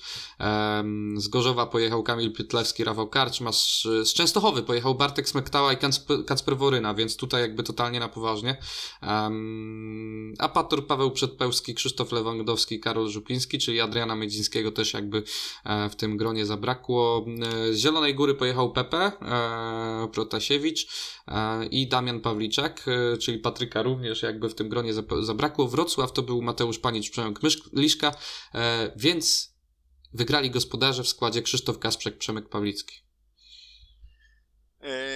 Tak, słuchaj, jeśli chodzi o rangę tych zawodów, to faktycznie tutaj została potraktowana i została potraktowana, tylko tak, yy, jeśli chodzi o zespoły Stali Gorzów, Motoru Lublin, yy, ja Sparty Wrocław, Unii Leszno... Playoffy. Jakoś tam, dobra, spróbujmy ich, wy... poczekaj, bo chcemy, rozłóżmy to na czynniki. Spróbujmy ich rozgrzeszyć, że playoffy, okej? Okay? Dobra, rozgrzeszamy. Zapo... Na chwilę odkładamy ich na bok, ale idziemy, idziemy sobie dalej. Tam były jeszcze trzy drużyny, tak? Zielona Góra. Yy... Czekaj, to, no to, to, i tutaj się... Yy, poczekaj, poczekaj, poczekaj, poczekaj, poczekaj, bo ja powiedziałem, yy, że rozgrzeszamy te drużyny. Tak, zostaje dobrze, drużyna... Dobrze, dobrze zostaje tak, zie, zie, z Zieloną Górą zaraz dojdę. tak, Grudziądz i, i Częstochowa nie jadą w playoffach, czyli wysta i wystawiły faktycznie najmocniejsze ustawienia. Ktoś może powiedzieć, Jakub Miśkowiak zamiast Woryny czy coś, ale no okej, okay, no, zakładamy, miał... że to są zawodnicy o, o podobnym potencjale, tak? Czy miał M, czy... MPPK y, też y, już, więc daj, dajmy szansę innym. Tak, to jest jedna rzecz. No i zostają dwie drużyny. Zostaje Apator Toruń i zostaje Falubas Zielona Góra. Zaczynamy od Falubas Zielona Góra. Jest Piotr Protasiewicz, jest Mateusz Tonder, jest Damian Nie ma Patryka Dudka. Nie ma Patryka Dudka a gdzieś słysz, dochodzą do mnie głosy, że ponoć nie najlepszych relacjach się gdzieś tam rozstał tą Zieloną Górą. Zresztą mam wrażenie, że chyba kto nie odchodzi z Zielonej Góry, to się nie rozstaje w najlepszych relacjach. Mm, coś tym może być, faktycznie. Nie wiem, nie wiem czy, czy Martin Waculik jak odchodził, to jakoś narzekał bardzo, e, ale... No... Słyszałem co nieco, ty chyba też, więc... No tak, no też słyszę. Tutaj, więc tutaj może, może też nie, nie wchodźmy tutaj w polemikę tego, tego co powiedziałem przed chwilą. Yy, może wcale tak nie jest, ale, ale jakby takie wrażenie można, można odnieść chwilami. No i jeszcze jest takie pytanie, powiedz mi, co w Toruniu z Adrianem Midzińskim? Nie wiem, i to jest właśnie dobra, dobre pytanie. Może nagrywał odcinek e, No Speedway. E, nie, nie wiem, czy widziałeś, e, czym się zajmuje Adrian Miedziński po godzinach. Nie mów, po... bo chcę to zobaczyć. Oj, dobra, to nic ci, nic ci nie mówię, ale jest ciekawie, jest ciekawie, naprawdę. Tak jak mówiłem, tylko fragmenty magazynu widziałem, tak więc akurat na ten magazyn niestety się nie natknąłem, ale też nie był przypadek, bo doskonale wiesz, że albo i nie wiesz, to cię poinformuję, że ten mecz Yy, że ten magazyn był rozgrywany jednocześnie w tym samym czasie, co. Może nie powinienem tego powielać jednocześnie w tym samym czasie, ale generalnie równocześnie z meczem reprezentacji Polski San Marino, gdzie no jednak moja uwaga nie była w stanie się mm, rozproszyć na dwa takie emocjonujące widowiska, czyli magazyn i mecz Polski San Marino. No już z tej dwójki to ci powiem, że magazyn był chyba ciekawszy. No co ty, 8 goli wpadło w tamtym meczu, także było na co patrzeć. Ale jakbyś widział atak na Piotra Świderskiego. Ym... A nie, to akurat widziałem i w ogóle powiem ci, że nawet ja tego nie odebrałem jako atak. Mam wrażenie po prostu, że taką e, pozycję takiej ofiary przyjął trochę Piotr Świderski w tym studio. A wiesz co, na, na początku w ogóle Piotrek bardzo mi się podobał, bo z, z, bo zjadł. Majewskiego zjadł, moim zdaniem. Argumentacją na zasadzie mm, ani z jednej, ani z drugiej strony nie było e, nic powiedziane. Nie wiem skąd te informacje i w ogóle m, ukrócił temat genialnie, ale zgodzę się z tobą, bo w pewnym momencie już jakby w dalszej dyskusji pojawiły się już takie kwestie związane z tym, jak to ja zrobiłem wszystko dobrze, że inno, inne rzeczy nie wyszły, ja bym nie miał zastrzeżeń do własnej pracy. I jakby y, jak, jak to oglądałem na początku wychodziłem z założenia, że kurczę, świetnie, że właśnie ukróca ten temat, że nie podchodzi do niego jakoś emocjonalnie, a później się stało właśnie odwrotnie, jakby stała się rzecz dosłownie e, w drugą stronę, bo Piotrek Świderski zaczął się wręcz użalać nad sobą momentami i, i faktycznie jakby, no, no nie wiem. I wiesz co, ja tam miałem wrażenie trochę, że gdybym siedział w tym studio, nie wiedziałbym, co po, o co mogę zapytać Piotra Świderskiego, żeby zaraz mi się nie obraził. Znaczy to też, ale z drugiej strony nie wiem, czy widziałeś, jak y, właśnie Maciej, yy, tfu, Maciej, e, Majewski e, zadawał te pytania, mm, tam Tomek Dryła już przewracał oczami, e, Krzysiek Cegelski widziałem, ale, że się patrzył z takim uśmiechem. Ale zobacz, że, ale zobacz, że chyba Tomek Dryła gdzieś tam w podobnym tonie też próbował jakby, też widać, że próbował stanąć chyba po stronie Tomka Majewskiego. Nie wiem, czy takie coś, Tom, Tomka Majewskiego, przepraszam, Marcina Majewskiego. Marcina, Marcina Majewskiego, tak. E, Tomek Dryła, Marcin Majewski, tak? No. Ale nie, bo Tomek właśnie taki był na zasadzie, że wiesz, i był po jednej Ale, ale jakby, ale tak, ale on kumał właśnie o co chodzi Marcinowi, że Marcin w sumie nie, nie, nie chodziło tu o atak, tylko o zwykłe po prostu pytanie, tak? Zwykłe, zwykłe pytanie chciał jakby zadawać e, Piotrkowi, a tak jak ty mówisz, w którym momencie właśnie Piotrek zaczął wszystko odbierać jako atak, że tutaj jakby nie umiał, no tak jak ty mówisz, zaczął się użalać nad sobą, wszystko traktował jako atak na jego osobę, a to trzeba, trzeba odróżnić, że czasami to nie są ataki, tylko są zwykłe pytania. Wystarczy na nie zwyczajnie odpowiedzieć i powiedzmy, jak ktoś później dalej będzie gdzieś drążył głęboko, gdzieś powiedzmy drapał jakieś rany, no to faktycznie można wtedy powiedzieć, że ktoś cię atakuje, no ale a ja tego, tak powiem ci, absolutnie nie odbierałem. Ja ci powiem więcej, taki atak, nawet jeżeli nie jest atakiem, ale na, nawet y, można go nazwać atakiem, jest bardzo dobrym sposobem na to, żeby właśnie się wybronić w fajny sposób i żeby pozostawić po sobie dobre wrażenie. Um, I na początku, tak. na początku, moim zdaniem, Piotrek po prostu robił to genialnie. Moim zdaniem zjadał po prostu Majewskiego e, na śniadanko i nie dawał sobie naprawdę dawać żadnych, e, po sobie e, żadnych oznak e, jakby zniecierpliwienia, z, z, może zdenerwowania, stresu i tak dalej. Później poszło to właśnie w drugą e, stronę, troszkę gorszą e, i w ogóle ten temat moim zdaniem zbyt dużo czasu zajął na tej Atenie i, i tam widać było, że i Tomek Dryła i Krzysiek Cegielski już są też zmęczeni trochę e, tym tematem, ale Marcin Majewski Kwiatkowski szedł zaparte. Może to też taka rola e, dziennikarza, nie wiem. No, no ale już e, przechodząc e, zgrabnie, albo i mniej zgrabnie, finał MPPK, z, przypominam, wygrał, wygrała drużyna Zolesz DPV Logistic GKM Grudziądz. Uwielbiam wypowiadać całą tą nazwę za każdym razem. no to no. poczekaj, aż, aż Start Gniezno kiedyś awansuje do Ekstraligi i będzie miał tylu samo sponsorów, ilu miał jeszcze w zeszłym roku. A będzie trzeba tylu sponsorów na Ekstraligę, będzie Czy trzeba. tam dwa lata temu, już nie pamiętam. Już Tak, tak, tak, pamiętam, pamiętam tą nazwę e, bardzo dobrze. No trochę podniósł, Srebro dla włókniarza który przyjechał też bardzo mocnym składem, można powiedzieć. i brąz dla Falubazu Zielona Góra. Tak, na Po osłodę. ciężkich bojach z drugo, drugoligowym kolejarzem Rawicz. No, no tak, no rozumiem o co ci chodzi. E, Z drugoligowym kolejerzem Rawicz, e, aka Ofogo Unia Leszno.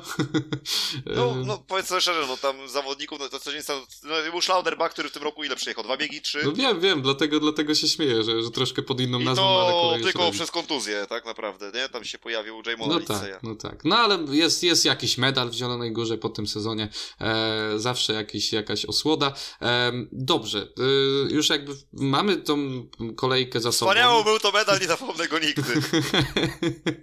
Słuchaj, jeszcze będziesz płakał, jeszcze tu sobie powiesisz, wiesz, obrazek e, na ścianie. Może tak, powiesz- by, może tak być. A tak wiesz co, bo tak y, ładnie y, podsumowaliśmy te wyniki, to powiedzmy tylko, bo tak tutaj parę słów było o pi- pierwszej lidze, a nie powiedzieliśmy, że jeśli może ktoś nie widział tych wyników jakimś cudem, no to Row Rybnik 44, Arget Malesa Ostrów Wielkopolski 45, także prawie że remis i w drugim meczu dokładnie 45-45 pomiędzy Wybrzeżem Gdańsk a Wilkami Krosno, no i Damianie, tak chcę jeszcze tylko powiedzieć, że Mateusz Szczepaniak to jest zawodnik, który no ma jakąś receptę na tą pierwszą ligę. On I ma, ma na pierwszą ligę, bo za, pamiętam, że za każdym razem, kiedy pojawiał się na impie, znowu y, jakby tracił wiatr w żaglach i znowu nie był w stanie e, ujechać.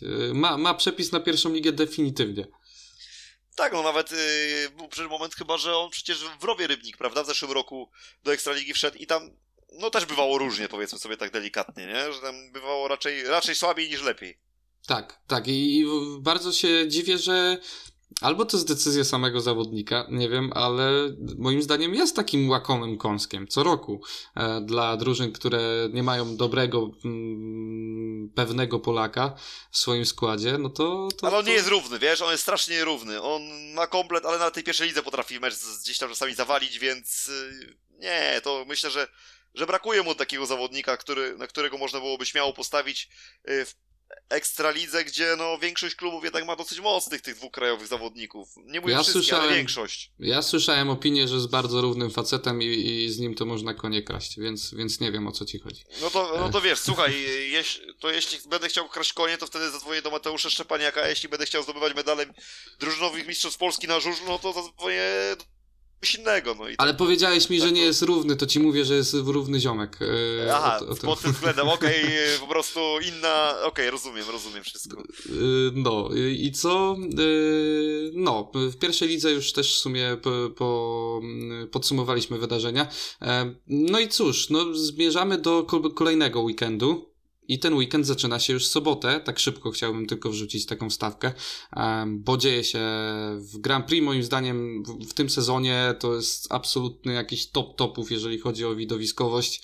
E, Dawno takiego sezonu w Grand Prix nie kojarzyłem, e, nie oglądałem i, i cóż, i właśnie w tą sobotę, kolejna przed, przedostatnia w pewnym sensie, bo podwójna runda w Toruniu, e, to może inaczej powiem, przedostatnia lokalizacja e, w tym sezonie, jeżeli chodzi o turniej. Dobra, jak jesteśmy blisko końca, prawda? Tak, w ogóle to jest bardzo dziwne, ale fakt faktem, bo, bo Nie rozumiem, że jest wrzesień, tak? To, to niby normalne, ale bardzo szybko ten sezon nam przeleciał. Ten, tamten sezon chyba nas trochę wypaczył. Wiesz, że, że wszystko się tak późno zaczęło, późno się skończyło w miarę, że, że człowiek nagle tego nie odczuwa. E, ale faktycznie już mamy 7 września i ile można jeździć, można powiedzieć. No muszę znaleźć sobie, Damian, troszeczkę więcej wolnego czasu, żeby troszeczkę jeszcze się tym żużlem nacieszyć, bo, bo teraz nie ma na niego czasu, przyjdzie grudzień, styczeń, może tam będzie trochę więcej wol, wolnych chwili i człowiek będzie mógł jedynie po, pooglądać sobie tylko jakieś nagrywki i tylko zatęsknić za tym rykiem motocykli. No ale tak jak mówisz, teraz y, czeka nas Wojens, y, szczerze powiedziawszy, no nie mam naprawdę czasu, żeby przygotować troszeczkę jakichś może ciekawostek, jakichś statystyk przed, przed tym duńskim, y, przed tymi duńskimi zawodami jedynymi duńskimi zawodami w tym roku.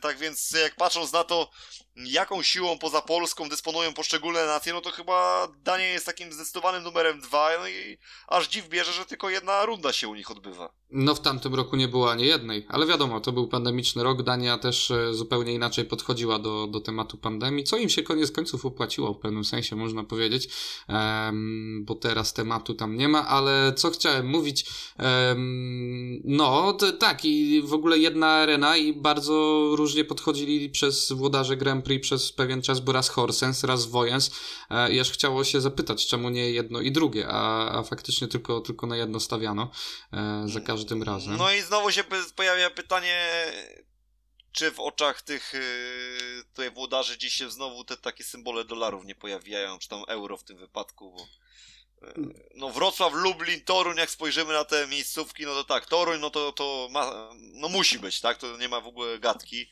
A Wrocław i Lublin, no to podejrzewam, że finansowo chyba raczej takie tak. ośrodki, z których można spodziewać się sporych, yy, sporych wpływów. A jeśli chodzi o Grand Prix, jeju, ja nie pamiętam już w, w, cyklu, że była dominacja aż taka dwóch zawodników, żeby oni na 8 rund wygrali aż 7. Po 4 Bartek, 3 Artiom. No przecież to jest niesamowite. To jest niesamowite, to mi przypomina trochę Formułę 1, wiesz, Max Verstappen, Lewis Hamilton, a reszta niech się bawi. E, tak samo jest tutaj, Artiom Łaguta mm. i, i Bartosz Zmarzlik, reszta niech się bawi. E, świetnie to wygląda, bo, bo faktycznie ja też nie kojarzę takiego sezonu, żeby I, aż I faktycznie była... zobacz, że ci wejdę słowo i faktycznie zobacz, że y, ta, ta jak z tym Verstappenem, y, no Bartek wygrywa na swojej ziemi, Artiom wygrywa na swojej ziemi, y, no i Ma Max też wygrał, wygrał na swojej ziemi. No tak, no i Luis chyba w Silverson, jak dobrze pamiętam, też wygrał, więc... tak, więc y, tak więc to się wszystko... Z... No prawie się zgadza, bo Artiom jedną tam rundę zabrał tak, oczywiście, Bartkowi, że... no ale, ale ile może wygrać Bartek, masz tyle rund w swoim kraju? Tak, tylko żeby nie skończyło się tak jak właśnie na Silverstone, czyli na domowym y, wyścigu Brytyjczyków Formuły 1, bo tam Lewis Hamilton wyrzucił z toru y, Maxa tak. Pamiętam, pamiętam tę sytuację. Max dostał, dostał karne sekundę, a i, tak, a i tak to było za mało. No tam proszę cię, ile tam 5 sekund dostał. 8, sek 8 sekund, nie, znaczy, no, no 5 czy 8 sekund. Symboliczne, dajmy na to nawet 10, no to za wywalenie gościa w takim stylu, że Głównego wylądował rywala. w szpitalu. Tak, i wylądował w szpitalu, więc proszę Bartek, proszę Artiom, absolutnie my wiemy, że jesteście przyjaciółmi e, w życiu prywatnym i, i nie róbcie sobie takich rzeczy, bo świetnie się po prostu was ogląda. Um, i, i... A tak, taką wstawkę, jak zrobiłeś do Formuły 1, to miło było Roberta Kubicy znowu zobaczyć. Miło było Roberta Kubica znowu zobaczyć i tym bardziej. I to że... całkiem niezłej odsłonie, powiedzmy sobie tak, szczerze. Jak to Robert sam powiedział, w końcu jeździł czymś, co, e, co jeździ, co, czym, czym da się zrobić. Nie, w końcu, w końcu mógł się ścigać, tak chyba było. Coś, coś takiego, tak, że w końcu jeździł. Tak, chyba od, tak. Że pierwszy bolidem... raz od 2010 roku mogłeś się ścigać, coś w tym stylu. Tak, bolidem, tak, tak konkurencyjnym. O, tam było słowo konkurencyjnym bolidem. Tak, tak, tak, tak było. E, no i, i tutaj też, e, co chciałem mówić, na pewno Artiom i, i Bartek znowu będą walczyć. Jedyne, jedyną statystykę, którą ja przygotowałem, bo wcześniej jakby patrzyłem Wojens tylko w 2019 roku jeździli obydwaj zawodnicy, um, bo wcześniej, tak jak wspominałem, w Horsens odbywały się te rundy. Um, no i tutaj jakby ta jedyna statystyka, czyli ostatnie, ostatni turniej na ziemi e, duńskiej Wojens jest bardzo mocno wskazuj, wskazująca na Bartosza Zmarzlika, bo Bartosz Zmarzlik wygrał ten turniej w 2019 roku, mm, zdobywając 18 punktów. E, tam było dokładnie 3 mm, dwójki i 4 trójki, więc bardzo, w bardzo dobrym stylu. A Artiom Łaguta z kolei na drugim, można powiedzieć, froncie zajął 13 miejsce, zdobywając 5, 5 punktów. Więc... Ale powiedzmy sobie, Artiom y, tam sprzed dwóch czy trzech lat, a ten no. Artiom, który jest teraz, to są dwaj inni Artiomowie. I to się zgadza w zupełności, bardzo, bardzo. Bartek dobrze. jest jeden taki sam, ale, ale Artion to jest zdecydowanie, zdecydowanie I... zupełnie inny. Znowu mi wyjąłeś coś z ust, bo chciałem powiedzieć, że właśnie Artiom, yy, dobrze, że to powiedziałeś, że Artiom wtedy, Artiom teraz to są dwie, dwie w ogóle inne osoby, chociaż już wtedy był świetny, ale, ale teraz to już jest inny poziom. E, ty, I chciałem właśnie dokończyć, że jedynym takim, można powiedzieć, dobrym wskaźnikiem racjonalnym w miarę jest to, że Bartosz Zmarzlik zdobył tam 18 punktów, a ten Bartek właśnie w dwa, 2019, a 2021 to już nie jest aż taka duża różnica. E, więc... Jest i chyba i tak mimo wszystko lekko na plus jeszcze, że jest Bartek jest jeszcze lepszy niż był, bo mam wrażenie, że przynajmniej w zawodach międzynarodowych, no to przecież to jak oni wymiatają, no to no Bartek, nawet jak zdobywał ten Mistrzostwo Świata, pierwsze, drugie, to wydaje mi się, że nie, nie wymiatał aż tak jak w tym roku. No w tym drugim do końca faktycznie walczył, musiał z Madsenem. E, Madsen trochę jak taka bomba z opóźnionym zapłonem e, wybuchł w tym sezonie poprzednim, e, bo, bo musiał odrabiać straty i odrabiały bardzo dobrze i do samego końca. Tam w tym ostatnim turnieju w Toruniu to naprawdę, gdyby Bartek nie awansował do tego finału, to, to nie wiem co by było. No ale się udało, a w tym sezonie faktycznie masz rację, że oni są na, ob, obydwaj są na takim poziomie, że inni to tam wiesz, mogą. Znaczy wiesz co, to chyba ci chodzi, to nie, nie, nie rok temu, tylko przy pierwszym Mistrzostwie Świata Bartka z Marzlika była ta akcja z Madsenem. To może. Tak, może. bo tak mi coś nie pasowało, ale mówię, wygogluję na wszelki, żeby tutaj Ty, nie poprawić się niepotrzebnie, bo tak mi się to kojarzyło, ale dlatego aż mówię, wpisuję y, wyszukiwarkę. No, w zeszłym roku Bartek spokojnie zdobywał mistrzostwo, dużo spokojniej. Tak, tak, to, tu masz rację, tak, mi się już mistrzostwa mylą na całe szczęście, że, że mam, mam taką zaraz możliwość. Będzie, jak, zaraz będzie, jak zaraz będzie trzecie, to dopiero ci się będzie myliło. Słuchaj, to już w ogóle nie będę wiedział, co, co gdzie i jak. Eee, no. Chociaż ta walka z Artiołem to będzie chyba zapamiętana na lata, mi się wydaje. Tak, tak, no ja czegoś takiego naprawdę tam złote czasy typu Tony Rickardson, Jason Cramp, y, to jeszcze można jakoś podrzucić pod e, ten, ten sezon. No i też pamiętam bardzo, bardzo e, rzucający się w pamięć y, sezon, w którym Chris Holder do samego końca z Nikim Petersenem e, walczył. Tam się nawet rękoczynami zakończyło. Nie wiem, czy pamiętasz, na też toruńskim motoarenie, e, gdzie, gdzie Niki Petersen został wykluczony koniec końców z tego e, półfinału. Tego akurat nie pamiętam, ale z motoareny z kolei pamiętam starcie Nikiego Petersena z Jackiem Gajewskim. No tak, ale to, to nieco, nieco inna stawka. Mimo wszystko. Tam, tam jasne, był, jasne. Tam to był dosłownie, wiesz, to wykluczenie sędziego jakby mm, decydowało o tym, bo to był poza pierwszym łukiem, więc musiał kogoś wykluczyć. Sytuacja była taka 50-50, że to, więc tak naprawdę sędzia w momencie, w którym siedział na budce, podejmował decyzję o tym, kto zostanie mistrzem świata. To było naprawdę niesamowite. Eee, i, I, który to był sezon, jak dobrze pamiętam, to był... Nie 2012 wiem, chyba. Chciałem powiedzieć 13-12, że, że coś, coś w tych latach. 12. Więc, y, więc to, to było też do samego końca i mam Ale nadzieję, możesz że... wygooglować i, i potwierdzić. Mam nadzieję, że, że mm, w tym sezonie też będzie do samego końca, do ostatniego biegu, oby tylko sędzia nie. Um, 2012 już ci, już ci mówię. Brawo ja. Mam nadzieję, że tylko, tylko sędzia nie będzie decydował o, o tym tytule, że, że rozstrzygnie się donatorze. Um, no, więc to tylko tyle chcieliśmy zagaić o, jeżeli chodzi o Grand Prix i o Wojens. Yy, myślę, że Wojens. Ale wiesz zwykle... co, jeśli chodzi o Grand Prix, to jeszcze jest jedna, jedna kwestia taka, zobacz, bo już się zbliżamy naprawdę do tych decydujących rozstrzygnięć. I też i teraz o, co chcę, o czym chcę mówić? Chcę mówić też o Kto tym, że cały czas tak, walczymy cały czas jeszcze przecież o utrzymanie. I teraz tutaj jak spojrzymy w klasyfikację, tylko gdzie ja mam te klasyfikacje?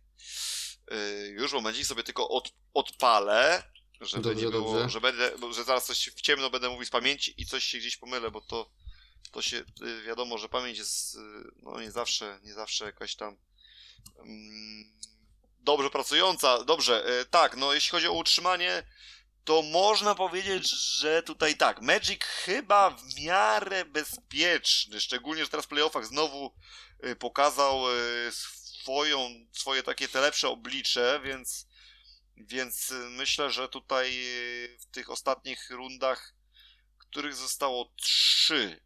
Tylko pamiętaj, pamiętasz ilu się zawodników utrzymuje teraz w cyklu? Sześciu. Tak, więc, więc... No ale Magic ma 19 punktów nad siódmym Madsenem, wiesz? I tutaj patrzę, że to jest jednak już dosyć... Tak, jakby nie, nie, nie, absolutnie. Moim zdaniem... Dosyć pokaźna przewaga. Moim zdaniem Taju Finden też ma pokaźną przewagę. 10 punktów to jest też... Szczególnie, że chyba do formy dochodzi powoli tak. dobrej, więc... Na pewno w lidze. Tutaj, a Madsen z kolei ta końcóweczka, no taka, wiesz, no... Niby dobrze, ale nie do końca. No Max Freak tutaj końcówkę ma ciekawą, no ale to też nie wydaje mi się, że, że to była aż taka forma, żeby tu miał tajskiego zjeść. Ale wiesz, co jest też taką niepisaną zasadą? Że okej, okay, walczymy o pierwszą szóstkę, a tak naprawdę y, siódmy i ósmy z urzędu dostaje dziką kartę. Taka jest prawda. Ale wie dlaczego? No po prostu, no bo nie masz w stawce zawodników w ogóle na świecie lepszych niż ten, który zajmie siódme, ósme miejsce. No, no to przedłużmy to do ósmego miejsca i nie, nie oszukujmy chociaż się nawzajem. tak jest no ja jestem tego zdania co ty, no ale z drugiej strony to cały czas była kwestia tej, wiesz, powiewu świeżości, jak to się mówi.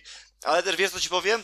No, mamy. sobie organizatorzy, organi organizatorzy sobie dali taką furtkę, że jak będziesz, wiesz, miał na przykład Polaka, yy, czterech Polaków, pewnych pierwszej, no, i czwarty no, no. Będzie, będzie ósmy, to ten czwarty już nie dostaje dzikiej karty, tylko możesz sobie zaprosić jakiegoś nowego zawodnika z jakiegoś innego kraju.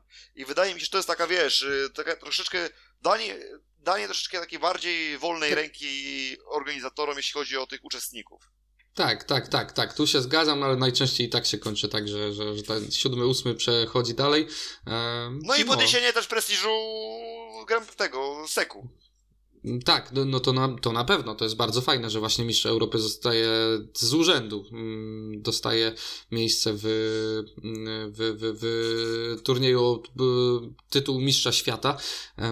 No i co? I tam fajnie, że też, że bo przez, przez pewien czas było tak, że w Seku chyba w Grand Prix Challenge, przepraszam, w Grand Prix Challenge nie było trzy miejsca um, premiowane, tylko były dwa trzy. albo nawet jedno. Mi się kojarzy, że był, był taki sezon. Trzy, którym... trzy, trzy. Od, od bardzo dawna. Ja nie wiem, czy nie, nie zawsze było nawet trz, no okay. trzech. Okej, okay, okej. Okay. No ale fajnie, że ten, akurat że w Seku jest o co walczyć. No, no i cóż, y, wojny zapowiedziane. Myślę, że mecze Ekstraligi, y, mecze półfinałowe, drugie rewanże półfinałowe e, też w pewnym sensie już zapowiedzieliśmy, bo z siłą rzeczy mówiliśmy o tych rewanżach. E, ty byłeś tu troszkę bardziej optymistyczny, jeżeli chodzi o e, drużyny, które przegrały pierwsze mecze, czyli przegrały jeszcze na własnym terenie, żeby było ciekawiej, a, a ja jestem troszkę bardziej sceptyczny, powiem ci szczerze, nie wierzę ani, ani w wygraną jakąkolwiek y, drużyny Stali Znaczy ja wiesz, y, Damian, ja wierzę po prostu w żurze, że to się może, że może coś się po prostu jakaś niespodzianka y, wydarzy, wiesz? Mm-hmm. A teraz chciałbym tylko jeszcze jedną rzecz, nie chyba, że jeszcze chcesz jakieś tutaj słowo podsumowania, bo jeszcze mam jeden wątek, który chciałem tylko poruszyć. Znaczy ja chciałem tylko z tobą y, poruszyć temat, aha, wiem czego nie zrobiliśmy, Waćpanie, Waćpanie, mój drogi. Ja, e... I bawimy się o tym samym. Kozak identka. A nie, to ja myślałem o czym innym, ale zacznijmy od tego kozaka identki kolejki. Kozak, kolejki, Bartosz Zmarzlik. Yy, nawet nie ważcie wybierać nikogoś in, yy, mi tutaj kogoś innego. no dobra, no. nie zrobię tego. E, no ale no, no, nie ma, no, no, nie da się, no słuchaj, no nie da no, się. No nie da się, no jak ktoś robi w półfinale 18 punktów, no kaman stary. no, no, no nie da się. No, Szkoda, że drużyna to... nie, nie pomogła. Ale jeśli byśmy chcieli, panie kolego, tutaj mówić o dętce kolejki, no to tutaj już troszeczkę trzeba się mocniej pogłowić. Natomiast ja chyba nawet nie będę tego zbyt długo robił i, i idę w stronę Martina Waculika. Tak, no to mamy, mamy dublet, można powiedzieć, po raz kolejny, bo u mnie jest tak samo, u mnie e, to jest y, Bartosz Zmarzlik i Martin Waculik, więc można już e, sobie zapisać e, to, ale co jeszcze chciałem mówić? Aha, no i chciałem po prostu w, też powiedzieć o wynikach playoffów, jakie, jakie tu obstawiasz wyniki w rewanżach, bo, bo zazwyczaj to robimy, więc siłą rzeczy chciałem się o to ciebie zapytać. No to motor wygra u siebie moim zdaniem 50-40 yy, i Betard Sparta Wrocław 49-41. Okej, okay. jeżeli chodzi o mecz motoru ze Stalą, tu się zgadzam. Tu moim zdaniem Anders Thompson znowu się pokaże z lepszej strony, więc z mojej strony to będzie. Ty mówiłeś 50-40, prawda? Tak. No to żeby nie było znowu tak zabawnie i śmiesznie, to dam 48-42, bo paradoksalnie wierzę bardziej w Stal teraz niż wierzę.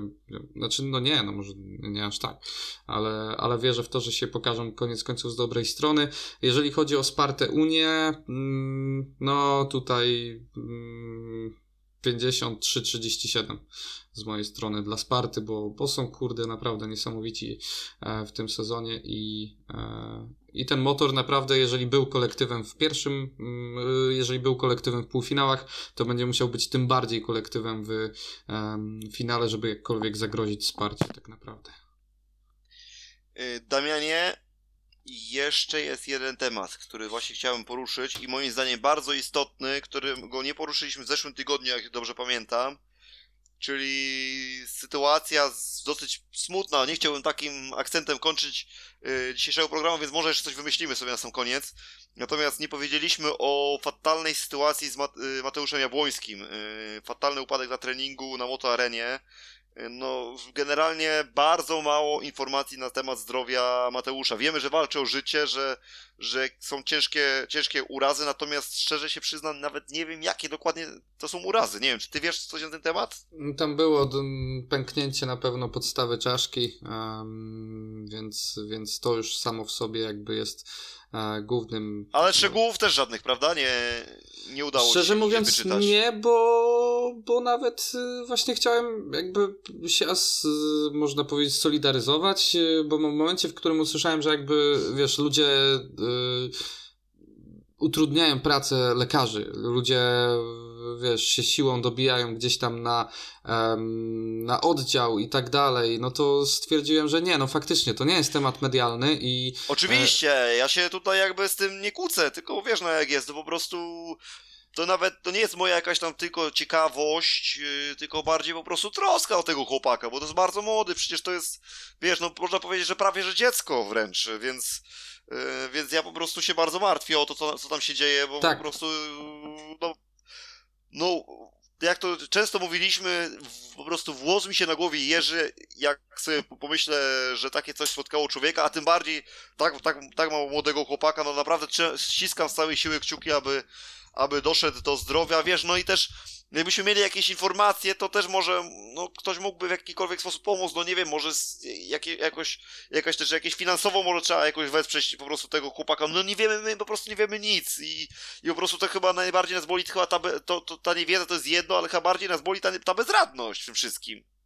E, tak, bezradność na pewno, dlatego ja jakby rozumiem w 100% to, że mm, z jednej strony nie chcesz y, robić z tego jakiejś papki medialnej. Nie mówię o tobie, tylko że ty w głowie swojej własnej, ja w, w swojej własnej też jakby totalnie rozumiem to, że to jest kwestia prywatna, że, że te, tutaj nie powinno się utrudniać żadnej pracy, ale z drugiej strony faktycznie zgadzam się, że jakby skoro my tak bardzo um, jesteśmy zżyci z żużlowcami, jesteśmy zżyci z tymi zawodnikami, no to siłą rzeczy jakby zależy nam na tym, żeby wszystko było ok e, i mam nadzieję, że, że po prostu będzie ok i że Um, no, co, co tu dużo mówić, że, że wszystko skończy się e, pozytywnie tutaj, ale e, osoby, która przekazała zbyt szybką m, mm, trochę informację, jak się później okazało, znaczy nie zbyt szybką, tylko po prostu nieprawdziwą, o, o śmierci Mateusza, bo też e, niestety, ale taka informacja wypłynęła, też e, moim zdaniem... Nie, ale przecież to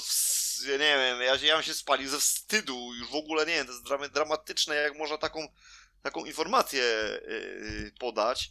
Nie wiem, czy kojarzysz, jaki był skandal ogromny wokół dziennikarki jednej z takich największych, największych polskich telewizji, może nie będę mówił z nazwy, podczas Mistrzostw y, Europy w tym roku, kiedy piłkarz reprezentacji Danii, Christian Eriksen, mm, no tak, tak, tak, tak, oczywiście. Ko kojarzysz tę sytuację? Kojarzysz tak. na pewno, kiedy, kiedy właśnie no niestety jego serce gdzieś tam nie wytrzymało.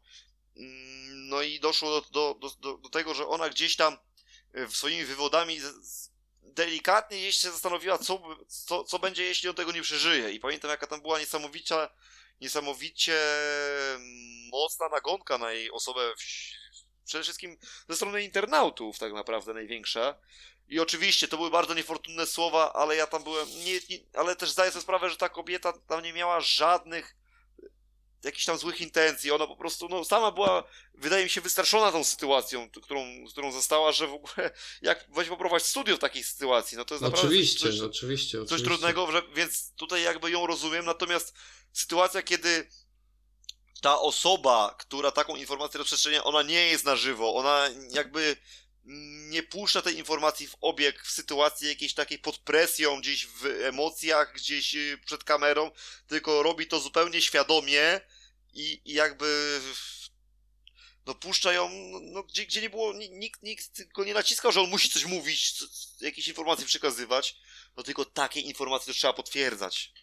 Tak, trzeba potwierdzać to, i ale wiesz, jeszcze sposób, bo później to idzie w, y, do kibiców, później wszyscy o tym mówią i wyobraź sobie, że jakby też Mirek Jabłoński opowiadał o tym, jak y, y, tak naprawdę prosi o nie, nie, nie rozkręcanie tej karuzeli i w ogóle nie przekazywanie tej informacji dalej, bo to najgorzej działa jakby na rodzinę, bo strzelam, że do rodziny do, do, dochodzą jakieś sygnały, nie wiem, już kondolencji, stary, albo nie wiem...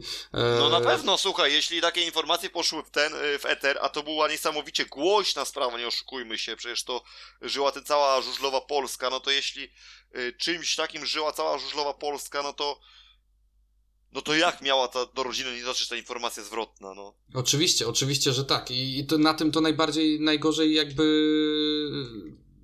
cierpi ta rodzina, no bo tak naprawdę nie każdy jest pewien, nie wiem, wujek, ciocia, dziadek nie, nie są w szpitalu, nie wiedzą jak to działa i później e, jak to wygląda i później na pewno te telefony się urywają, bo już mają najgorsze przed y, oczyma, już mają najgorsze e, myśli w swojej głowie, więc, więc dlatego ten temat jakby ja absolutnie szanuję to, że go poruszyłeś, bo, bo to, to, to, to po raz kolejny pokazuje jak, jak mimo wszystko jesteśmy zżyci z zawodnikami i, i zależy nam na, na tym, żeby wszystko było dobrze. No taki jest niestety ten sport y, i, mm, i mam nadzieję, że, że już niedługo będziemy mogli porozmawiać o tym w dużo bardziej pozytywnym tonie. No mam, mam naprawdę szczere nadzieję, że tak będzie, bo po prostu jestem no zdruzgotany tą całą sytuacją, bo no nie, mieści, no nie mieściło mi się to w głowie, no, to był taki fajny, młody, uśmiechnięty człowiek, taka ogromna nadzieja też sportu, ale to już nawet na ten sport nawet nie chodzi, bo to w tym wszystkim ten sport też odchodzi na bok, ale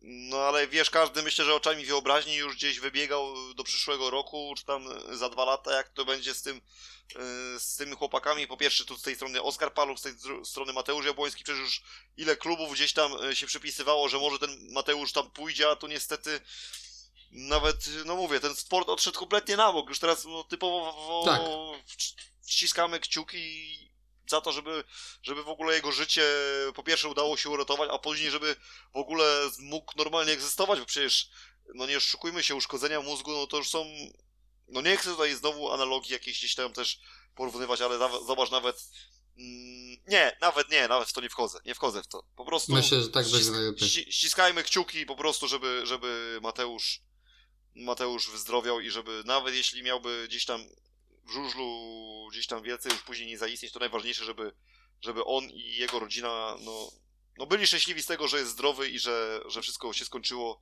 skończyło dobrze z tej sytuacji, no i oby, oby tak było. Jasne. Ja się też jak najbardziej dołączam do, tego, do tych próśb, do tych e, życzeń. E, no i cóż, my, myślę, że koniec końców. A ja to, a, że mieliśmy jeszcze jakiś takim pozytywniejszym akcentem zakończyć ten odcinek, więc może za, za, tak jeszcze ostatni powiedzmy temat zarzucę tak na szybko. E, nie wiem, czy widziałeś tutaj na przegląd, w stronie przeglądu sportowego dzisiaj ujawiła, pojawiła się informacja, jakoby tutaj Tobiasz Musielak odrzucił ofertę, znakomitą ofertę z Falubazu która dawała szansę, tu cytuję, e, by za rok w pierwszej lidze zarobić ponad milion złotych. Co ty no, czyli jednak jest dobrze w państwie zielonogórskim. no, A właśnie mi się wydaje, że nie jest dobrze. Wiesz dlaczego? Bo właśnie ja ostatnio tobie mówiłem, gdzieś tam nawet zakulisowo też ci trochę więcej mówiłem, że coraz więcej różnego rodzaju do mnie sygnałów dochodzi. Gdzieś też sugerowałem, że zawodnik jeden czy drugi, który gdzieś ma jakieś teraz ostatniego roku czy ostatnich dwóch, trzech lat nie najlepsze wspomnienia z Zieloną Górą, no to idzie w świat. Ten świat żużlowy jest tak wąski, że to chwila i połowa żużlowców wie, że w tej Zielonej Górze, nawet jeśli są pieniądze, no to yy, można po roku być wykopanym na, na, na, na zbitą twarz i, i gdzieś yy, być zapomnianym, potraktowanym nie najlepiej. Nie wiem, czy tak faktycznie jest, być może to są tylko plotki, ale jeśli to faktycznie jest, to wcale by mnie nie dziwiło to, bo ja jeszcze niedawno swoim kolegom tu wokół mówiłem, że jeśli to się, to jest prawda, to zaraz zobaczycie, że tacy zawodnicy jak Tobiasz Musielak, czy, czy właśnie tego pokroju zawodnicy dostaną oferty i oni będą odrzucać, bo po prostu będą szukali jednak gdzieś stabilniejszego zatrudnienia, tam gdzie będą doceniani i tam gdzie będą czuć się lepiej, nawet jeśli będą mieli y, troszeczkę mniejsze pieniądze zarobić za tę jazdę. I faktycznie... Jasne, ale pewniejsze. Tak, zaczyna się to potwierdzać, aczkolwiek też nie wiemy, bo nie wie, nie, z tego artykułu też nie mamy informacji, jakie, na jakie pieniądze może liczyć w krosie, bo być może są to bardzo podobne, podobne pieniążki i wówczas, wówczas jakby nie ma tematu, po co coś zmieniać, skoro e, no, ale słuchaj, w przyszłym Rohan, roku pojedzie w pierwszej lidze, a Wilki Rohan, jeszcze mogą być w ekstralidze. Rohan Tangate jednak ponoć uwierzył. Uwierzył i będzie w przyszłym sezonie reprezentował barwy Zielonej Góry, nie wiem czy słyszałeś. Mm, no słuchaj, jeśli by tak było, to to, to faktycznie... No nie chcę nic mówić, ale, ale to dla mnie to nie jest wzmocnienie. Tangate to jest w ogóle zawodnik, który pojechał słaby sezon, nie no przekonuje mi no ten zawodnik. 1-9 w pierwszej lidze to nie jest tak źle. No, no, u... Damian, Damian, 1-9 w pierwszej lidze zawodnik, który ma zastąpić Maxa Freak, no to o czym my tu mówimy? No to jeśli Faluba chce budować e, skład na szybki, ekspresowy wręcz awans do Ekstraligi, to takimi transferami jak właśnie Rohan Tangate i jeśli drugi dojdzie, nie wiem, Oscar Pfeiffer, gdzie całym szacunkiem tego zawodnika, bo świetny ma sezon, ale to jest i tak zdecydowanie nie będzie to skład, który zagwarantuje Falubazowi walkę o awans z powrotem. To no, będzie... Jesteś człowiekiem yy... małej wiary. Nie, to jest inaczej, zagwarantuje walkę, przepraszam, poprawię się, zagwarantuje walkę o awans, ale nie zagwarantuje tego, że to będzie taki murowany faworyt. Tak, no wiem, wiem, generalnie się droczę trochę, bo też jestem podobnego zdania, ale, ale mimo wszystko wiesz, no na tym rynku zbyt dużo takich nazwisk nie będzie przez, e, przez no, większy e, okres czasu, więc e, trzeba brać, trzeba brać szybko, bo w tym sezonie już w ogóle ten rynek transferowy się szybko rozkręcił strasznie. E, sam jestem tym aż zaskoczony, że, że tak szybko e, się wszystko mm, odbywa, ale, mm, ale tak, ale ponoć Rohan Tan Tangate już jest dogadany, chociaż tutaj znowu mówimy o tym, że, że wiesz, jakby e, z informacji pewnych środowisk, portali wynika, że e, jest już podpisany, więc ja bym tutaj do tego zbyt e, wielkiej wagi nie, e, nie doczepiał i no, no i co? Tym, tym pozytywnym akcentem kończymy? E, wiesz co, tak jeszcze tutaj sobie zrzuciłem okiem na... Te, znaczy ten akcent zostajemy w tym samym temacie, bo jeszcze dzisiaj jest około godziny 15. E, mamy tutaj jakiś też artykuł właśnie z przeglądu sportowego, bo akurat tutaj na tym portalu w tej chwili e, mam otwartą przeglądarkę i sobie tutaj rzucam okiem na to. No i tutaj też jest jakaś sugestia, że Falubas szuka zawodników i chyba znalazł. Patryka Dudka ma zastąpić Trzy kropki Adrian Miedziński, a Maxa Frick, Chris Holder. No i pamiętam, ja to... że o tym rozmawialiśmy. Ja to mówiłem właśnie tydzień temu w naszym programie chyba nawet, bo to nie było chyba poza anteną, tylko było chyba na Nie, to było, to było, to było jak najbardziej na.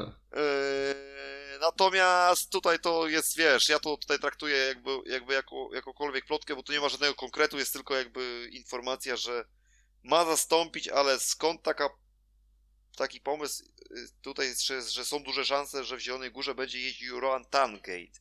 No i to się potwierdziło jakby chwilę później, tak? Czy to, albo chwilę wcześniej.